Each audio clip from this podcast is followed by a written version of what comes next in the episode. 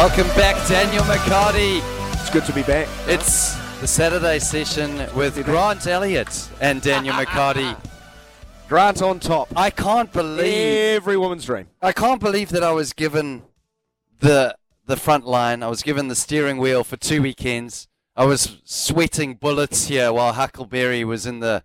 I guess he was running the engines of the show. Our producer, brilliant, How did he cope, Huckleberry? Good to see you, mate. Magnificent voice. He, Huckleberry. he did very well. He did very well. I was very pleased with your performance over the past couple of weeks, Grant. Now tell me the truth. Thanks, Huckleberry. But I did miss you, Daniel. I did. I really did miss you. Uh, there was there was moments of silence where I was like, "Oh my word, people are tuning off now because I can't think about what I'm going to say next." Um, but I think I got through it's, it all right. it's, it's like facing a fiery fast bowler, isn't it? Your mind gets a little bit scrambled. Stick to the processes and stick to your strengths. Our number is 0800 150 811. Feel free to give us a call. Grant Elliott, Daniel, Daniel McHardy, reunited. Huckleberry Finn is with us. Uh, should we get straight to the calls, eh? Let's Why go not? straight to the G'day, calls. John. How Hello, John. John, good morning.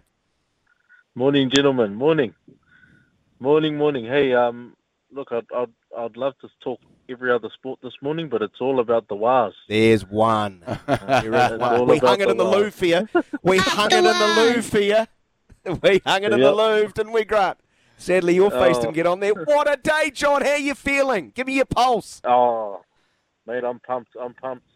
I've got the beers ready. I've got the man cave ready. I've told the family don't disturb me from nine o'clock onwards until hey, one John, o'clock wasn't in it? Wasn't it you last weekend that you were travelling to go watch Auckland play, and then you were going to go watch the? The... Yes, yes. I went to the Auckland game, but unfortunately, I had to give my tickets away for other reasons. But um, this week, I'll be in front of the, the couch, or I'll be on the couch, I should say, in front of the big telly in, in the man cave. So I just Tell me about the man I'm cave. How's the man cave set Um, up? This is important. This is very important. Oh, it's very important, mate. You've got the beer fridge down there. You've got Yeah. two couches. Um, I've got the projector actually, so I've got it on the wall, so I can be right next to Tohu Harris when he scores the winning try. And I just can't. I just can't wait, mate. I, I watched that Panthers game last night. You probably, you, you guys probably seen the result. Scary. and I, Scary. very scary. But um, at the end of the day, it's the Panthers to lose, and it's the Broncos to lose. There's no pressure on us. Can't wait to see the home crowd at Suncorp. What do they call Queensland? They call it the um, unofficial second capital of New Zealand because Gold Coast has got so many Kiwis. Yeah, no, I- there, I there'll be plenty of support. I hope that is the case, John, and I hope there's enough room in your man cave you can pace around. I'm a big pacer. When ga- when games get a little bit stressful, I can't I can't keep still. I've got to walk around and around, and I annoy everyone there. Good luck, John. Good luck to the Warriors. Appreciate your thoughts. We've got uh, some calls rolling in on 0800 Thanks, John. 150 811. G'day, Dean. How you going, guys? All right? Good, thank you. Are you excited? Pumped, Or Zeno. anything. We're pumped. Pumped for the weekend. How about you, Dean? You normally come off the Well- long run. Yeah, well, it actually it started yesterday, and I said to old Snappy Piston Self, I wasn't brave enough to say it when the old um, the southern folk down home were sort of got with wet feet. You know, you can't be sold out of gum boots. But I said to him, like, I'm sitting here, and I'm watching the French game, and I got on my French rugby jersey, and I got on my Warriors vest, and I said, you to a bit of a joke going around down south, and it was said, what's the definition confusion? It used to be, the answer used to be Father's Day and Gore, but now I reckon it's a bloody All Black. well, we're just lost, mate. We are like lost. Isn't it? It sums it up. It's a fiasco. Are we no longer in the uh, neighbourhood, Dean? Are we not in the neighbourhood? Are we out of the stratosphere again? Have you regressed to that territory? Oh, mate, honestly, unless he sorts out that back line and puts everyone in their Super Rugby jerseys, I'll go back to what I said months ago. We're not even on the same street. Okay. Well, do you know what we need, Dean? We need everyone he- healthy, don't we? That is so obvious. That is so obvious. We, we, we need everyone healthy. Yeah, well, the thing that cracks me up, like, you, you listen to the radio yesterday and you think the punt was an All Black. Because isn't, Ab, isn't Ab Bugger injured? And no, we don't know anything. No one even talks about him. It's like it's almost a blessing that he's hurt. So that sort of sums up our campaign. If you can be brutally honest, which the media in New Zealand actually aren't, you guys aside, but You know what I mean? Like it's why why don't we know what's going on with them? Why are the All Blacks secret squirrels? Like it, you look at the good coaches and they just come out and they, they just they talk like we do. Like they don't talk lies. They don't hide anything. Like there's never been any moves up the All Black sleeves. All they've got up their sleeves is bloody arms. And if they get out muscled up front in rugby, it's not rugby league. You don't get given the ball after six tackles. You just lose. But there's no harm in that Yeah. if you've got the best players on the field. Dino, do you think that that maybe it's a, about you know protecting the players because there's such a circus around the All Blacks in world tournaments? Like I think of India in a cricketing sense, and those guys really do have to be protected from the press and the downtime because expectations and, and just the busyness around the team. You want them to focus on the game and not other things. Yeah, I think like good on you for bringing up that comparison because Indian cricket and the All Blacks, there's no there's no comparison. They're not just New Zealand. We don't. I hear what you're saying, but I don't agree at all. I mean, the biggest problem New Zealand rugby's got is the NZRFU. They're a bunch of muppets. Like their selections of whoever, it's just jobs for the boys. That's the bit that really irks me. You know, like it's New Zealand rugby is in a real sad state. You've only got to look. If you're starting to play NPC, which I wasn't good enough, Yeah, I had a good crack at it. In, Yeah, in that's club fair. ground, That's absolutely fair. The, the, the game's in a mess, and we, we, I think the only thing that's going to get us out of jail in this World Cup, and it worries me that Foster's in charge, but if he plays Sam Whitelock's 150th against whoever it is in our group that's at the minnow for, you know, he- he's obviously playing against Italy, he saves that for whoever we get in that quarter final. And if our guys, and they are good enough, if they play in their Super Rugby jerseys, can't get up for that bugger to win one game, and the winner of that whoever we play in that quarter final, I believe can win the World Cup. So I think that's Good on our you. ace up our up our sleeve. Having his 150th when it matters, that might be all it takes to make a coach wake up and put the right jerseys on their bloody backs, and we'll be okay. Good on you, Dean. Appreciate your thoughts. Love the passion. Thanks, Warriors Dino. tonight or Bronx? Give me your score. Oh God, I don't even know how league scores. Oh, shit, I don't know. I'll go. I'll go. I'll go. Um, I'll go. I'll go 28. I'll go 28 12, 28 15 South Africa. How about that? Brilliant. Thanks, Dean. Good to chat. 0800 150 811. Uh, Warriors Broncos tonight up the wires. What a huge opportunity. I love. I just want to hear from Warriors fans. I must admit, I feel really out of touch with Warriors Nation and, and how it's sort of. S- You know, I, I keep getting told it's swept over New Zealand. Everyone's really into it. You know, I've been in France, of course. Prior to that, I was watching a lot of the FIFA Women's World Cup. So I, I feel out of touch. I can't remember watching the last time I watched a full Warriors game. It would be a couple of months ago now. But but I- I'd love to speak to Warriors fans about their team's chances tonight, how they're feeling. Are they underdogs? Do they start as favourites? Help me out. Fill in the blanks. I'm a bit of a blank canvas in my mind about uh, tonight's game. What about you, Brent? Welcome into the show. Good day, morning. Brent. Yeah, how's it going, guys? Yeah, a couple of points. Great, thanks. First of all, last night's game, Storm versus Panthers. How good are those Panthers, mate? How scary are they? Oh, But mate, uh, nervous, like seriously, I, nervous, ner- nervous excitement tonight. Hopefully the Warriors go all right. I reckon it'll come down to hopefully, well, not hopefully, but hope uh, it might come down to Golden Point. Shaun Johnson might pull the uh, do the deed in Golden Point victory, and um, yeah, but I'm, I'm scared if they have to play the Panthers in the final because I, I didn't see the game. I only saw the highlights. I had to work, so I only saw the highlights on my phone. But man, what actually happened with um, the big fella? Did did it all go downhill when he got? Did he get sin bin? Did he, or what? What happened there when he uh, pushed? Um, was it Jarome Luai or what? Like you, Brent, mate, I only saw the highlights. I must admit, I'm suffering from, and, and everyone's going to pull out the violins and have a crack at me. I'm suffering from a bit of jet lag. I'm struggling to get past 8 o'clock at night at the moment. Jet jet lag. jet lag. Should I call it jet lag? Hey, Brent, oh, you mentioned Johnson. What about Magic Johnson? I mean, coming Magic- ba- coming back from a. Oh, come uh, on. Can we stop that? There's only one Magic Johnson. I'm sorry. I'm going to put my foot down here. There's Okay. only one Magic Johnson. Let's okay? talk about Shaun Johnson. Um, He's it been ca- brilliant, ca- though, isn't he? He has Yeah. been absolutely brilliant, but coming back from a calf injury in a big game, like I've had, I used to have calf injuries quite often pre-season. Where are your calves now, And mate? You don't have calves. what's You've got left the of world's them? smallest calf. How did you hurt those? They're tiny. I don't know. It was like a No, mosquito that's a bite. calf, mate. That's Yeah, a but- calf. Look at that calf. oh, I got cramp now. So, Brent, I actually don't think from my personal experience, I don't think we can expect him for a full game. Uh, I think that you know they're going to have to use him wisely because a calf injury is not something that you just get over like that, like in a in a week. And even if it's a grade one, I mean they're going to have to tape it up, but there'll be a lot of um, lot of uh, force going through it. So it, will be interesting to see how he plays. Yeah, it'll be interesting to see how he's pulled up after last week and how bad it actually is. But uh, who have you got for tomorrow's game? South Africa or Ireland? Who, who do you think's going to win that? Oh, Brent, I have. I, I said this to Andy on the Rural Roundup yesterday. I have flip flopped like a politician on this. I cannot make up my mind.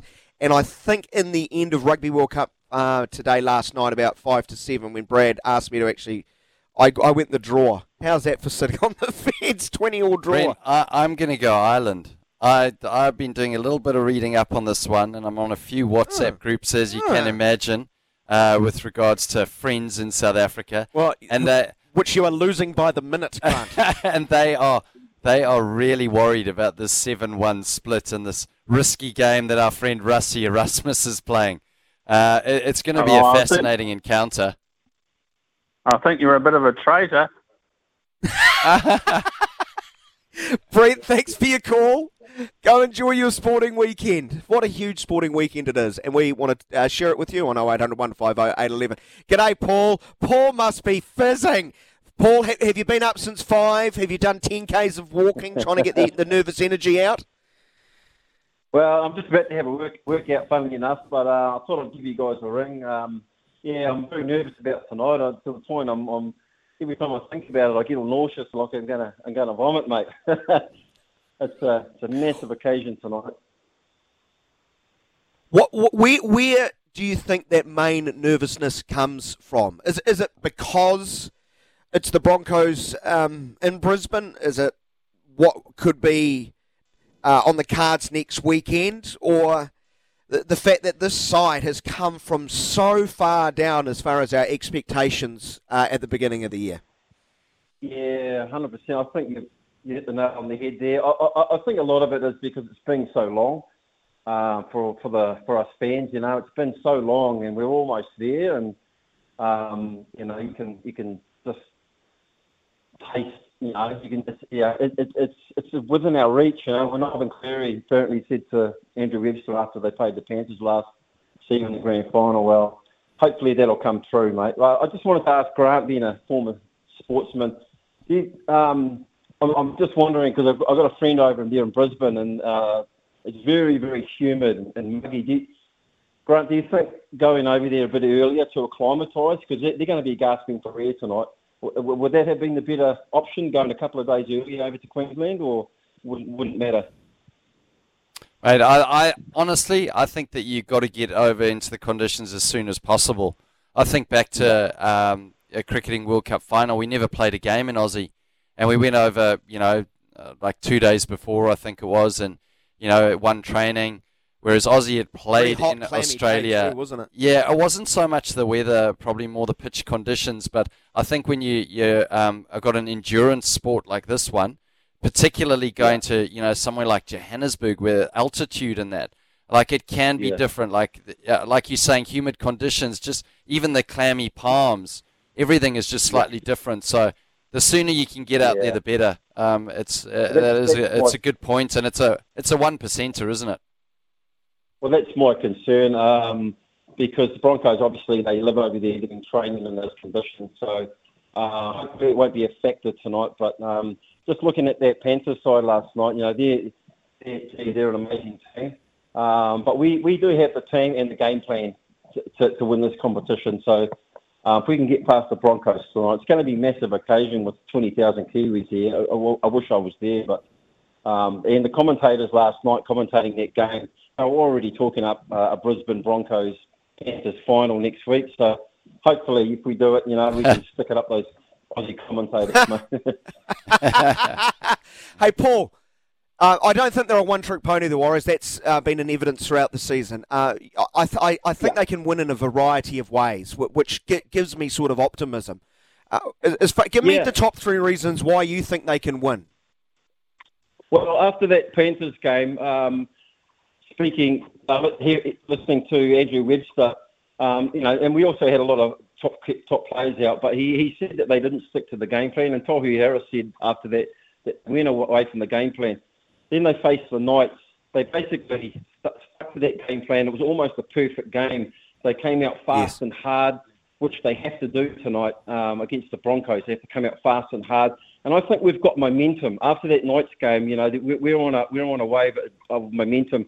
Hopefully, that plus the crowd will carry us through. But I am worried about the centres. Um, Tony Staggs and Farnworth against Pompey and Rocco Berry, who are reasonably inexperienced. But um, you know, that's that's one area of concern I've got. But we can match them in the forwards, one hundred percent. Good on you, Paul. Good luck to you and your team. Yeah. Hope it goes really well. Thanks so Thanks, much Paul. for giving us Up a the call. wires, mate. Hey, good man. Up the wires. It's in the Louvre now. Yeah, so I saw that little social media post. You were in France and you had a photo of me, a photo of Smithy, obviously SENZ, uh, what do you call us? Hosts, co hosts.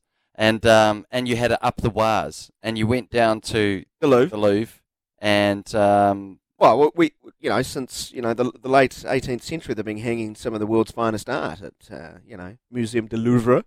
and you asked them, you said, hey, what about "Hey." the hairy Jav? They were like, nah, Nah. never heard of No, thank you very much. Nope. Uh, Smithy, they were like, well, we need a we need a colour Stockley Smith. we need a colour photo. Uh, unfortunately, they only do black and whites of Smithy from playing in the 30s, and um, uh, but, but up the wires, straight on the Mona Lisa. They were like, absolutely, whack it on. Yeah, whack it on. Did Yeah, you just it on. pin it on? Yeah, just a bit of blue You tack. drawing- a oh, bit of blue tack. blue Right? I didn't want to pin. I didn't want to pin the Mona Lisa.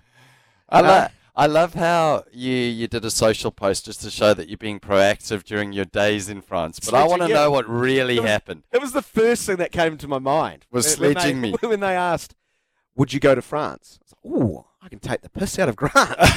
from uh, 16,000 miles away. exactly. Should we uh, take a break first? It's 17 minutes after 10 o'clock. Before that, uh, better late than never. Our lines are always open this hour 0800 150 811. Uh, we'll get to the sporting headlines, which we normally do at the top of the show, but uh, today's a special day, isn't it? We want to speak to you, the fans. What a weekend. The Warriors clearly number one billing. Uh, later tonight, we've got the full commentary of that one. Uh, Sam and Kempe are there. We're going to catch up with them after midday. Uh, the winner, of course, will take on the Penrith Panthers as the Panthers book their ticket to another grand final. Fourth straight NRL grand final after a dominant win over the Storm last night. 38 points to four, Grant. Wow. Uh, star halfback Nathan Cleary and winger uh, Brian To'o uh, scored three tries. Brilliant effort by them. Uh, Argentina gets um, their Rugby World Cup back on track. Uh, they've got their first win of the tournament up uh, over Manu Samoa by 19 points to 10. It was a close match with each side just scoring one try apiece. Argentine winger Emiliano Boffelli was man of the match. He scored all but three of Argentina's 19 points uh, with a great goal kicking performance as well as scoring a try. Now, Sama Malolo scored in the 75th minute for Samoa to bring it back to 16 points to 10 to give them a sniff, but uh, sealed the win with his final penalty right on the full-time siren and also denying Manu Samoa a bonus point. And India has taken a 1-0 series lead over Australia in their one-day series. India beating Australia by five wickets in the first match. Australia uh, set 276 um, as their total after 50 overs, and India chased that down with eight balls to spare and five wickets in hand. Mohammad Shami put on a great bowling performance to earn himself player of the match, taking five for 51. There are the latest in sports headlines. It's 19 minutes after 10 o'clock. Coming up on the show today, as you've heard, we'll catch up with our uh, great commentary crew after 12 o'clock. Isaac Boss is going to join the show. Familiar voice to um, SENZ. He, of course, um, played for Ireland. Uh, we will dig a little bit deeper on that marquee matchup for which we've got live commentary on uh, SENZ tomorrow morning with myself and Christian Cullen.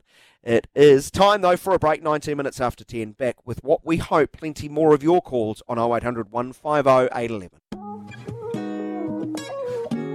Mona Lisa, hey. Mona Lisa. Love is when you try to place it out your mind, but you can't turn the radio down, and you can't think of anyone else. And love is when you try to make it out alive. But you can't turn the radio down, and you can't think of anyone else. Uh, look, I can see your face in the Parisian paint. Coming up to 25 minutes after 10 o'clock, our number is 0800 150 811. Isaac Boss to join us in our wonderful SENZ Rugby League commentary duo. Well, at least one of them. We won't promise both. Uh, we'll, we'll have one of them. Sam or Kempy, Kempy or Sam will join us after 12 o'clock. Was that a love song? It was a bit of a love song. I don't know what, ask Huckleberry. do- He's musical director of this fine show. I do feel I do feel my love for you at the moment, Daniel. Wow. Missed you. Because I'm back.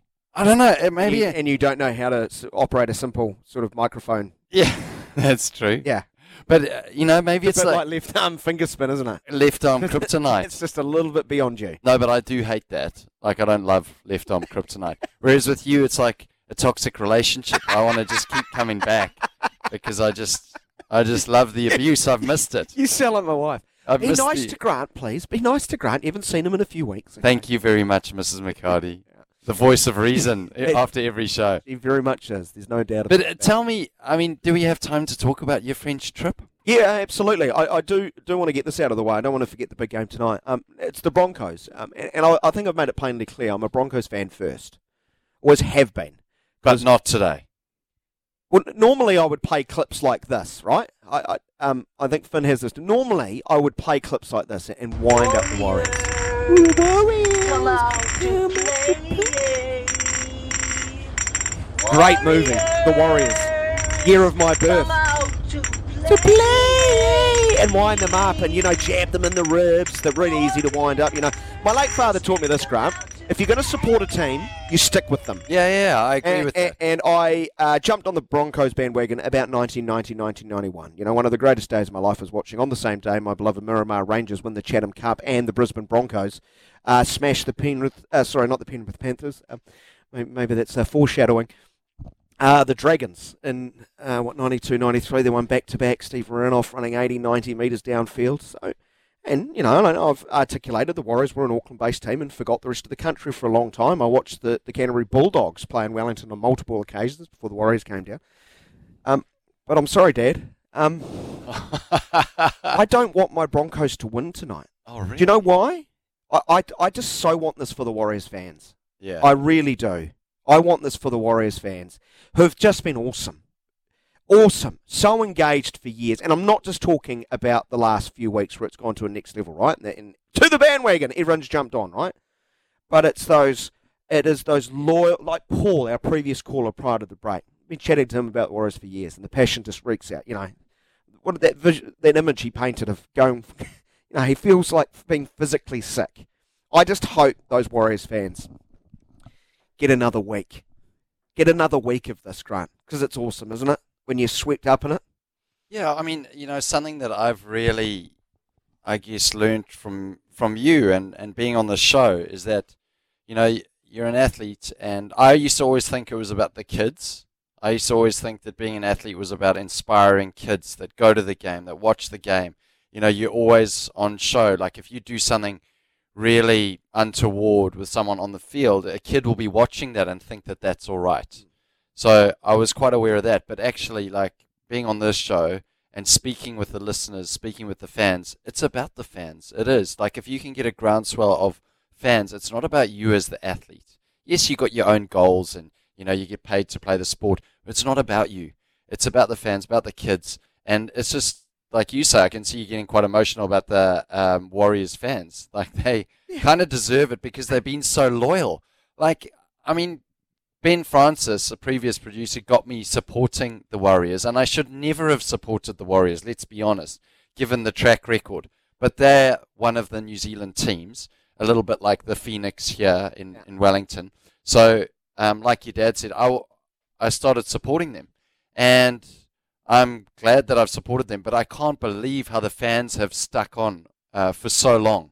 Like, you think they'd move to another you know, maybe the Auckland Aces or something and go, you know what, I'm not watching I'm not watching rugby league anymore. I'm gonna change another code. I'm gonna change the cricket. But they do deserve it and it would be it would be a real shame if they fall over at this this hurdle because I think that they deserve to go through to the, the final dance. Yeah, I can't lose tonight though. So I'm, I'm kind of in a good That's the position. other But I really do. I so want it for the for their fans. I've you know been through some ups and downs, uh, and that really is uh, to say the very, very least. Uh, let's get to some of your messages. Morena boys, Saturday out for a big a pig hunt. I thought, I thought he was trying to say big punt. No, it's it's definitely pig hunt. 4 a.m. and then home by 2 p.m. Few beers to watch Hawke's Bay v Southland. Have a sleep, then watch Au- Auckland v Taranaki. Then the Wars in capital letters. Irish tomorrow. Marshy and Hawke's Bay. Busy weekend for. Marshy. Yeah, Busy. Yeah, and we've got a couple of questions. We'll uh, take a quick break, and then Grant can put me on the um, on the dock. Uh, Pete, uh, sorry, Andy writes, "Hi Daniel, uh, what's it like out and about in France? Just watching the games on TV. The crowds have been absolutely heaving with passion and songs. Is it like that in the fan zone bars and other places? Question mark. If eggs didn't cost eleven dollars a dozen, I wouldn't have made the trip. I w- would have made the trip over myself. Thank you very much, Andy. Andy, I'll put it put it this way. Andy, don't go to a supermarket over there because it's just going to make you really angry. Why? Cheap. Yes. Super cheap. Yeah. Um, um, and Pete writes, has Daniel been sent home mid-tour for misbehaviour? Love it, Pete. I love it. I was I was reading that one and I thought, what a great text message that one is. Uh, I actually, strong. I think we need to find out Okay. because everyone has been surprised. Um, I asked my good friend Jamie Tout from NZCIS. I said, "Oh, you can come on the show this weekend." And I said, "Oh no, actually Daniel's back." So unfortunately, uh, we're going to have to push that on a bit. And he goes, "Why is Daniel back? Like mid-tournament?" Like missed Grant, And it's- Jamie, okay? It's not. There's something more sinister than this. And I'm sure that after the break, he'll be able to tell us because I think that there has been something swept under the carpet You by. can't stay and work in France for more than 30 days. Here we go. I mean, No, you've got you no, that. and that's why all like all the super sport guys are going to have to leave France and then go back. just so you border. can't you can't work in France without a visa for more than uh, more than 30 days. so surely You've got to go out. There's a few bizarre rules in France. You can't you can't catch a flight um, if there is a train option of two and a half hours and less available. Mm. Yep. So if you can go from point A to point B on a train of two and a half hours, I know New Zealand. Um, you know, people in cars now, heads are exploding at the thought of actually getting into public transport. The thing is, that they've spent money on their uh, infrastructure, and their trains go really fast, like faster than cars on roads. It's it's, it's amazing, Grant. It's it's incredible. Yeah, there, there's a few interesting rules, so um, that's why. That's why I'm back. That's what I'm sticking to anyway. You can quiz me after the And break. if you 28 believe that, you'll believe anything. 28 minutes away from 11 back after this. Uh, more of your calls. Welcome. Go on, please. Save me from a grilling. 0800 150 811 back after this. 0800 150 811. That is our number. You can text us on 8833. Warriors, come out to play. Come out and talk to us, Warriors fans. What are you doing today? How are you feeling? Are you wanting to chunder like Paul did a little bit earlier this this morning? Have you got the man cave ready like John? Who are you watching it with? Where? And give me your pulse as far as the game is concerned. South Africa take on Ireland tomorrow morning. That is the big game of Rugby World Cup this weekend. Is anyone out there losing their mind that South Africa have named seven forwards and one back? My gosh, the morality of it all against the. Sp- I if the spirit of cricket nonsense didn't make my stomach churn enough, Grant, the spirit of rugby is apparently a new thing I'd never heard of. It's against the spirit of the game. What on earth are we talking about here? I don't know. I, I actually haven't heard that. Yeah, there's been there's been a few people have suggested this. This is not how the game should be played. Come on, get off our pious high horse. I think it's great. They're accepting a lot of risk here. yeah, massive risk. And I said in our video prior to coming on air, what's the difference to the Black Caps picking five seamers? Is that against the spirit of the game? But this is why I love In- it, though. India picking four spinners? Is Yeah. against the spirit of their sport? It's not on South Africa, you know, to worry about that type of nonsense. They are accepting quite a bit of risk here. Yeah. And I, what I love about it is its strategy. It just adds another edge to rugby because it's not, you know, that conventional. And I think, like we've been talking about it with the, the Black Caps going to India in the World Cup. What is the combination? I think we should play an extra bowler and not play the all rounder because the batting surfaces are, are really good. And that's essentially what Rassie Erasmus is doing here. He's accepting a lot of risk by playing just one backline player on the bench and seven forwards. It's um, it's risky because if someone gets injured and you have to try and juggle your team around, and you know you, you've got players that would have to be playing at wing or centre that have never played there before. Oh, he, they could look really, really stupid after 20 minutes of this game. Yeah, uh, there's two or three injuries, especially to backline players, or as I read an article, uh, Jake White was talking about cramp from players. Suddenly your backline players cramp. What happens is that then they could get injured, and if they do get injured, you don't have them for the rest of the tournament. So there's there's risk involved with that as well. 0800 150 811 is our number, 8833 if you want to uh, text into the program. Uh, Grant, we'll get to his grilling in just a moment. Unfortunately, someone has scored. See what I did there, Grant? Yeah, you did well. Magnificent performance from Daniel McHardy to, to, thr to throw out a talking point and elicit some calls. Bruce. Bruce, thanks so much for saving the bacon, mate. Oh, you can rely on me most ca- most times, mate. Well, how are You you? are Where good. are you? I, I'm in From the favourite Petone and I'm very Peter well. Montgomery. yeah, that, that P- PJ, what a bloke. Uh, I'm in I'm in Petone, uh, next to the great Grant Elliott, uh, back in my happy place. There you go. It's a gl- glamorous part of the world. Ma- amazing experience, two and a half weeks in France. We're only ever going at this stage for, for that length of time. Um, he, he- here's the fact: the Rugby World Cup is really long, like really, really long. Too long. Yeah. uh, for a lot of accountants. Too long for me, the rugby fan. I don't get five team pools. I don't understand it anymore.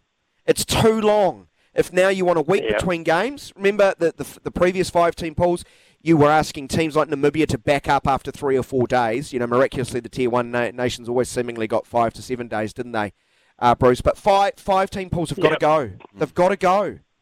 It doesn't Yep. make any more. It doesn't make sense anymore. Yeah, it takes out the. Uh, oh, I guess.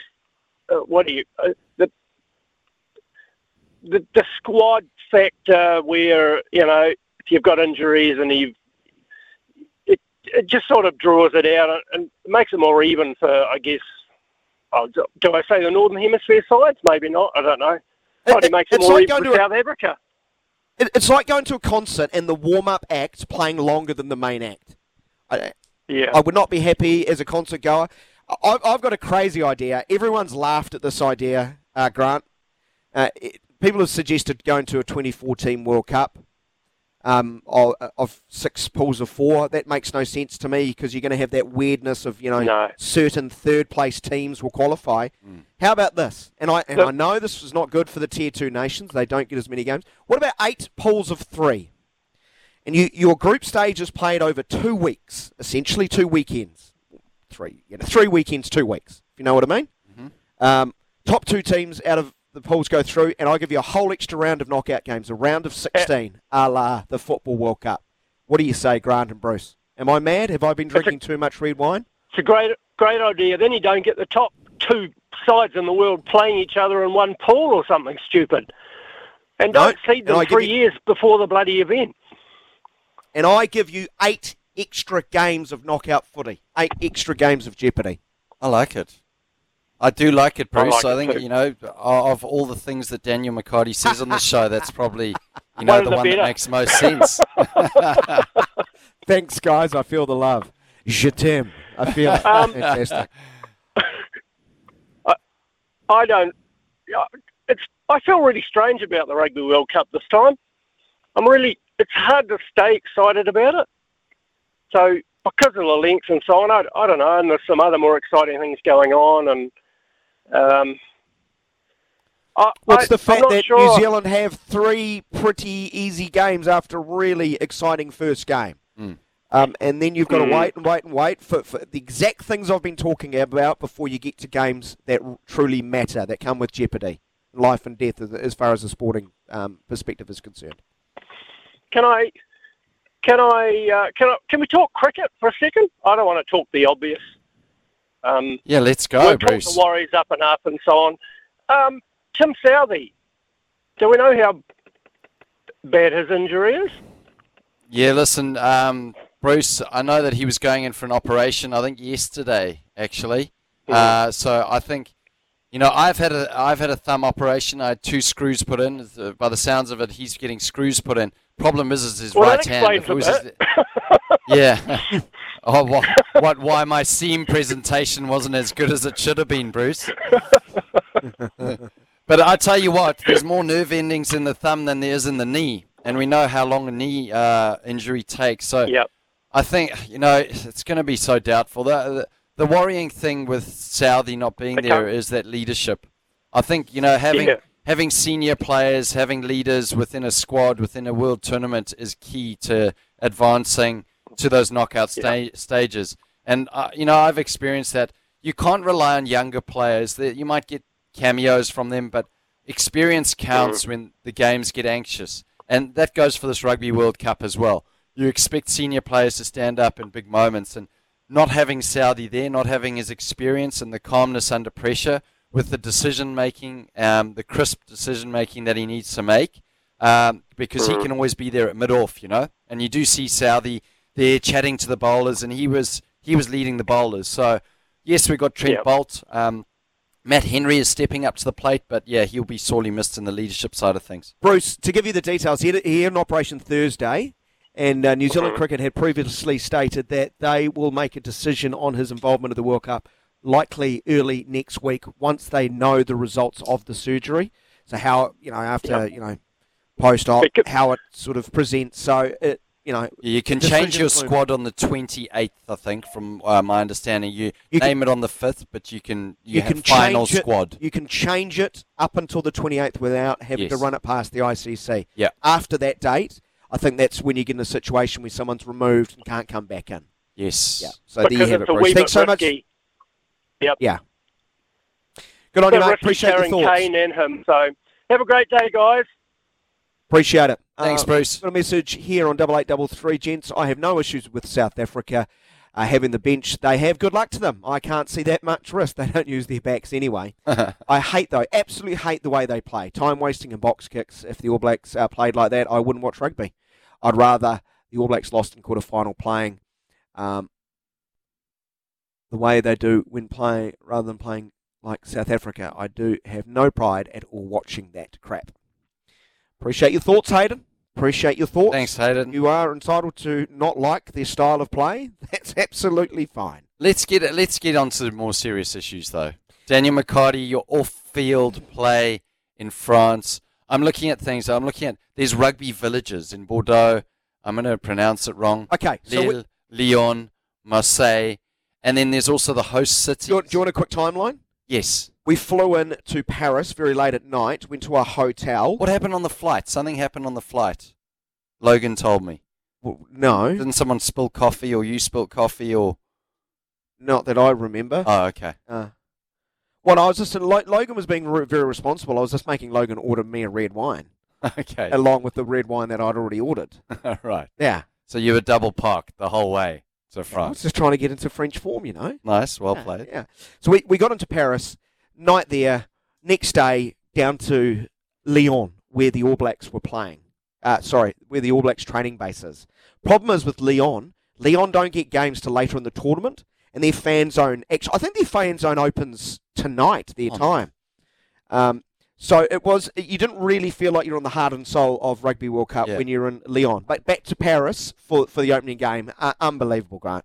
Like as far as atmospheres, no, nothing I've ever experienced before. I It- remember it how pumped just- up you were oh, after the game. It was incredible. so opening ceremony as well. Yeah. Just That was awesome. I'm not sure how um, it came across on TV, but inside that arena, um, incredible. But just the fans being there five hours before kickoff uh, on the concourse, having beers and in great form, great voice, you know, throwing rugby balls around, singing their national anthem, like like you- outward displays of, of fandom. were you wearing anything New Zealand? Any No, it was too patriotic? hot, mate. It was Yeah? so hot. And wear the black. It was just this, not your black mesh singlet. No, it was 36 degrees on game day and 32 degrees at kickoff at nine o'clock at night. Oh wow. we, even the Australian um, uh, rugby media that we spoke to uh, said it was almost the hottest day they've ever experienced.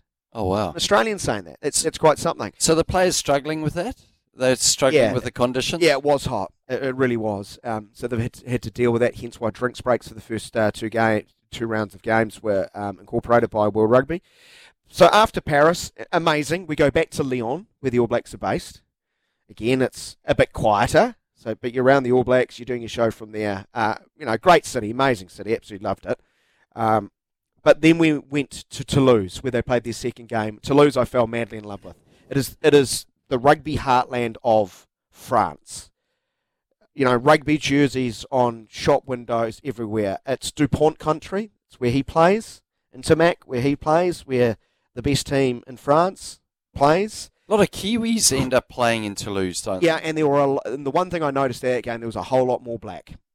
After being, you know, uh, swallowed by a sea of Le Bleu at um, at Paris, Why was that? because France were playing right, and it was the home fans dominated the first game. But Yeah. the second game, lots of Kiwis there, in a magic city. If you've never been, I highly recommend it. Compact, easy to get around, beautiful, amazing cuisine. Yeah. Um, and, and really, really lovely people. Well, the reason- I, I, I adored Toulouse. Yeah, the reason why I asked that is I thought maybe the French do love the All Blacks. It's like when you go to Port Elizabeth in um, South Africa. They do. They've always supported the All Blacks, the local people. They do. And fan village in Toulouse, I, I, I was there for France v Uruguay. It was rocking. It was huge, mate. It was a, it's a city, not a, a village. And there's one uh, French bloke who looked me dead in the eye at half time when they were choking away on the field. Said, "We are French. This is what we do. We feel pressure." And then he also said to me, looked me dead in the eye and said, "I'm going to go watch the All Blacks tomorrow. It is the greatest privilege of my life." Wow. I went, "What about your kids, mate?" We'll take a short break. Uh, you can you can quiz me more uh, as we go on, but got to get to a break. Grant, ten away from eleven o'clock. Uh, double eight double three. Keep your messages rolling in. This is the Saturday session. Thank you for your calls and text messages. Uh, we'll try and uh, continue to read them out. So uh, keep them coming in. Uh, right now, though, let's get to our Rugby World Cup 2023 schedule. Thanks to Kubota, together we are shaping and building New Zealand. Uh, this morning it was, of course, Argentina beating Manu Samoa. But as far as the big games this weekend, tomorrow morning we've got full coverage of uh, Ireland up against South Africa. Kick-off at seven o'clock. Our coverage starts at six thirty. Join myself and Christian Cullen for the call of that one. Huge game, massively anticipated game. Can't wait to bring you uh, all of the action. We will also bring you the game 7 a.m. Monday morning. Huge game for Australia. Could they get eliminated at the group stage, Grant? They've got to get past Wales somehow, some way. Scotty Stevenson, Steve Devine, I do believe, have the call for that one. Kickoff is at 7. As far as other games, well, next up, it's Georgia, Portugal, then England, Chile before South Africa and Ireland tomorrow morning. Scotland, Tonga, don't ignore that game as well. Uh, Wales and Australia, the last uh, group of games over this weekend. There you have it, your Rugby World Cup schedule 2023 with Kubota. Together we are shaping and building New Zealand. Coming up towards the top of the hour, on the other side of the short break, the latest in sports headlines. Swinging both ways. We're going to talk cricket with you, Grant, for the first time in a while. It's going to be unusual. Uh, and we'll also hear from Isaac Boss to talk about Ireland and South Africa. Hey, lace 'em up, lace 'em up, lace 'em up, lace 'em. Blue suede shoes stay crispy like bacon. Nikes on my feet make my cipher complete. Uh, I stay shining like the lights on the street in the night. Revis take me shopping when I'm up in New York. Hit the shoe store, go and cop a few more. You at the mall getting dinner at the food court. I'm in LA eating 22 course. Young boss, paper in my pockets. What's this nonsense? Huckleberry? boxes. Mom said How's this relevant to me in my life? You want Warriors music. That's Yeah, what I you just said do, off I air. You were like, I want Warriors And I want some music. Warriors. Well, actually, top five songs with the word warrior in it. you asking me about songs. This no, you're hopeless at music. I- I'm asking the audience, Grant. Yeah. At least Finn. Knows. At least Finn Huckleberry actually knows music of this uh, this century. You know, at least he's plugged into. Oh, you do roll your eyes at him a little bit when he brings on the odd song. The odd, I've, you been, know. I've just been waiting for my Serge Gainsbourg request, which I asked for weeks ago, and, and no one, no one's actually played it for me. Which Come song back was it? Very entitled. Serge Gainsbourg's Je t'aime. Come on, mate. If you want French music, unbelievable track. You've come back very um, entitled, and because you went to I'm French. Europe now, I'm now you're like, oh, this is not like it was in France. Walking the streets, going, the car parking wasn't like this in France. Oh, it's Bruce, actually really. Why didn't you push for me to come to France with you? Thanks for knocking with me down. Thanks for knocking me down a peg or two. And you're like, oh, you, you don't really look as tanned as me because I was in France. It was 36 degrees in games. It was so I'm- I'm glad you've noticed that I've got tanned. Haven't mentioned the fact I've lost five kgs, but hey, I, I'll get over it. I'll get over it. Uh, thank you, Kevin and others who have pointed out that uh, Daniel McHardy has only just registered. Daylight savings is this weekend. Yes. Yeah. You do need, oh, uh, you know, I I was in the real estate game for a while. I completely missed that, or it hasn't registered. I, I, yeah. Anyone who's been listening to Rugby World Cup today over the last couple of days understand. I, I'm, I've actually suffered jet lag the first time in my life. Oh, here we go. and My French trip again. No, no, no, no. Here we go. I've been having very weird dreams at night, Grant. Very weird dreams. I haven't slept. Sporting dreams. But no, uh, daylight savings did not register with me. So yes, Kevin, um, unnamed texter. That that means the Irish South Africa game, which I said in our Rugby World Cup schedule prior to the uh, last break, will kick off at seven. It's kick off at eight. Oh, Of course, kick off at eight o'clock, right? So our coverage will start at seven. Kick off at eight o'clock. it, it just Yeah? confused me. Don't? Daylight savings confuses the heck out of me every single time. And you're very nervous that your phone won't automatically sort of change over. yeah, especially if you work in an industry when you have early wake up calls like our one. Yep. Yep. Yep. So if I turn up late to South Africa Ireland tomorrow, you completely understand why. understand why. Okay. Um, Dale writes, hope the Warriors win by, sorry, hope the Broncos win by 20. ABs lose to Italy and get knocked out of the Rugby World Cup. Maybe Foxy can then get some airtime. Dale, is everything all right at home? Dale, Dale, mate, can I just say this to you, Dale? When I say open line talkback, that means you can call and talk about anything you want. So rather than wishing ill on other teams, please do me a favour because I'd love to talk to you about Ryan Fox. It is your Broncos, though. No, I'm. I'm officially off them after as of 40 minutes ago. I think you're fine. Oh, 0800 150 811. Dale, I'd, you know, next time, Dale, just just pick up the call, pick up the phone rather, and give us a call. Uh, would very, very much uh, appreciate that. Um, Craig messages, welcome back, Captain Daniel. Yeah, I'm glad he's got that. Galley slaves Grant and Finn did their best, but it's hard to see where you're going from the bowels of the ship. Thanks, Craig. Thanks for listening those weekends. Yes, And- no, we tried our best. And someone writes here, morning, is there any news on Dupont? Well, the latest news from Dupont, because I'm now I'm now perfect um, in, in French, Grant, after. I can translate. L'Equipe, um, of course, they're a very famous sporting publication. They're all across it. Here's, here's their latest update as of less than an hour ago. What solutions are available to Anton Dupont to return quickly?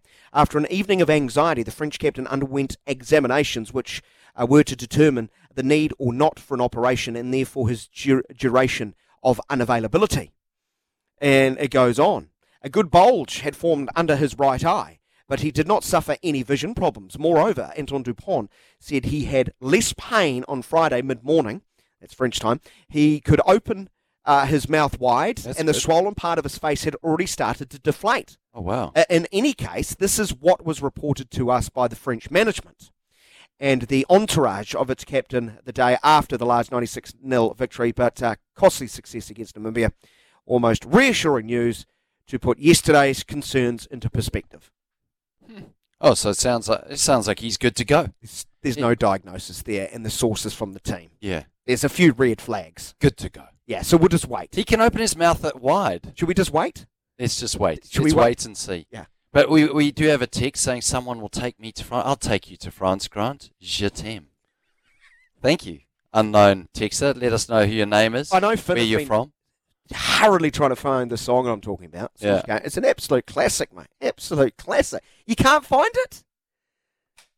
And Mike No, you haven't even been looking for it. Mike's texted in. I am the Warriors. Paddy Smith Group. Mike.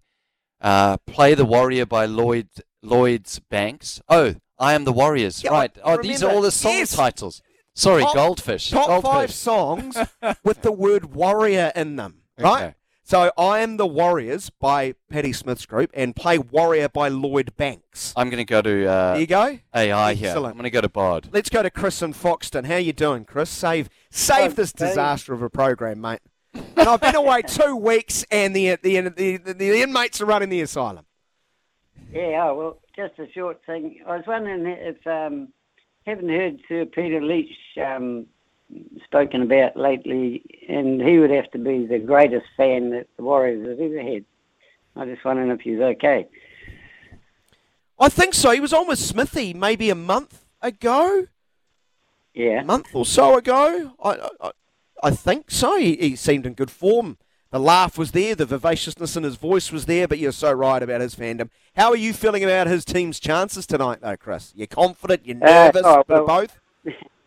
Well, uh, being a Kiwi, you've got to be on them, don't you? You know. So, um, just one other thing. Um, you know, you were talking about how the South Africans set up their bench and and how England, everyone's moaning about getting points. Well, the, the game's got rules, and you get points for kicking goals and whatever. And so, if you kick the goals and you win the game, well, you're in the next round, don't you? And um, I don't see what what the problem is. You know, I know there's a lot more Oh. rules, but I, know, I'm with you. it. I'm with you, Chris. Chris, do you remember the scoreline of the 2011 Rugby World Cup final? Don't think I heard too many New Zealanders complain about a lack of points in that game. Yeah, I thought the French came back from nothing, and you know, like yeah, there's only one in it or something, wasn't it? Yeah, Eight seven. one. Eight seven. We Yeah, celebrated it. 8-7, We yeah. celebrated a kick with a movie. So, Yeah, old Beaver did. Hey, Chri- Chris, what I will say about that uh, the the bench that South Africa have is we spoke about it earlier, and um, I'm just having a look at, at Jake White's article, and I totally agree with him. He said that what he learned from the real masters of the game, that the coaches, is that when they're under pressure, you have to make a replacement that's the best replacement, like for like. So he said, yeah, for example, a prop for a prop or a lock for a lock. You don't want a player coming on and having to make three positional changes, Yeah. which is what they could be looking at in this game. So hypothetically, he said, let's say a centre's come off, Arendse has to go to fullback, Damian Willemse has to go to centre, and Cobus Reinach has to go to the wing. Um, Yeah. Any coach worth his weight in gold will tell you it's not a clever move, and there could be some consequences around that. So That's why we talked about the, they're accepting a, a bit, massive risk. bit of risk here. But to that point, they've got two locks on Yeah. The bench. One's two meters oh three and 120 kgs. The other guy's two meters oh seven and about 130 kegs. So they're going to try and just take every ounce of energy out of the, uh, the opposition, um, out of, uh, uh, out of um, this um, Irish team, um, and and play it in the forwards. But if one of their backline players gets injured or cramps or um, even worse, um, probably put at risk for the rest of the tournament. Well, that's the risk they obviously have assessed and willing to take on. Well, they, well, they could have a, or they may have a flanker that can um, be a fullback or a, a centre or something just to fill in, you know. Well, they If got they Kwagga Smith, got mate, who's, who's a, se- a- a seven star in his uh, former days, so he might end up on the wing. Who knows? Chris, have a great day in Foxton. I'm sure it's another glorious day up there, my friend. Thanks so much for dropping by. Thanks a lot, boys.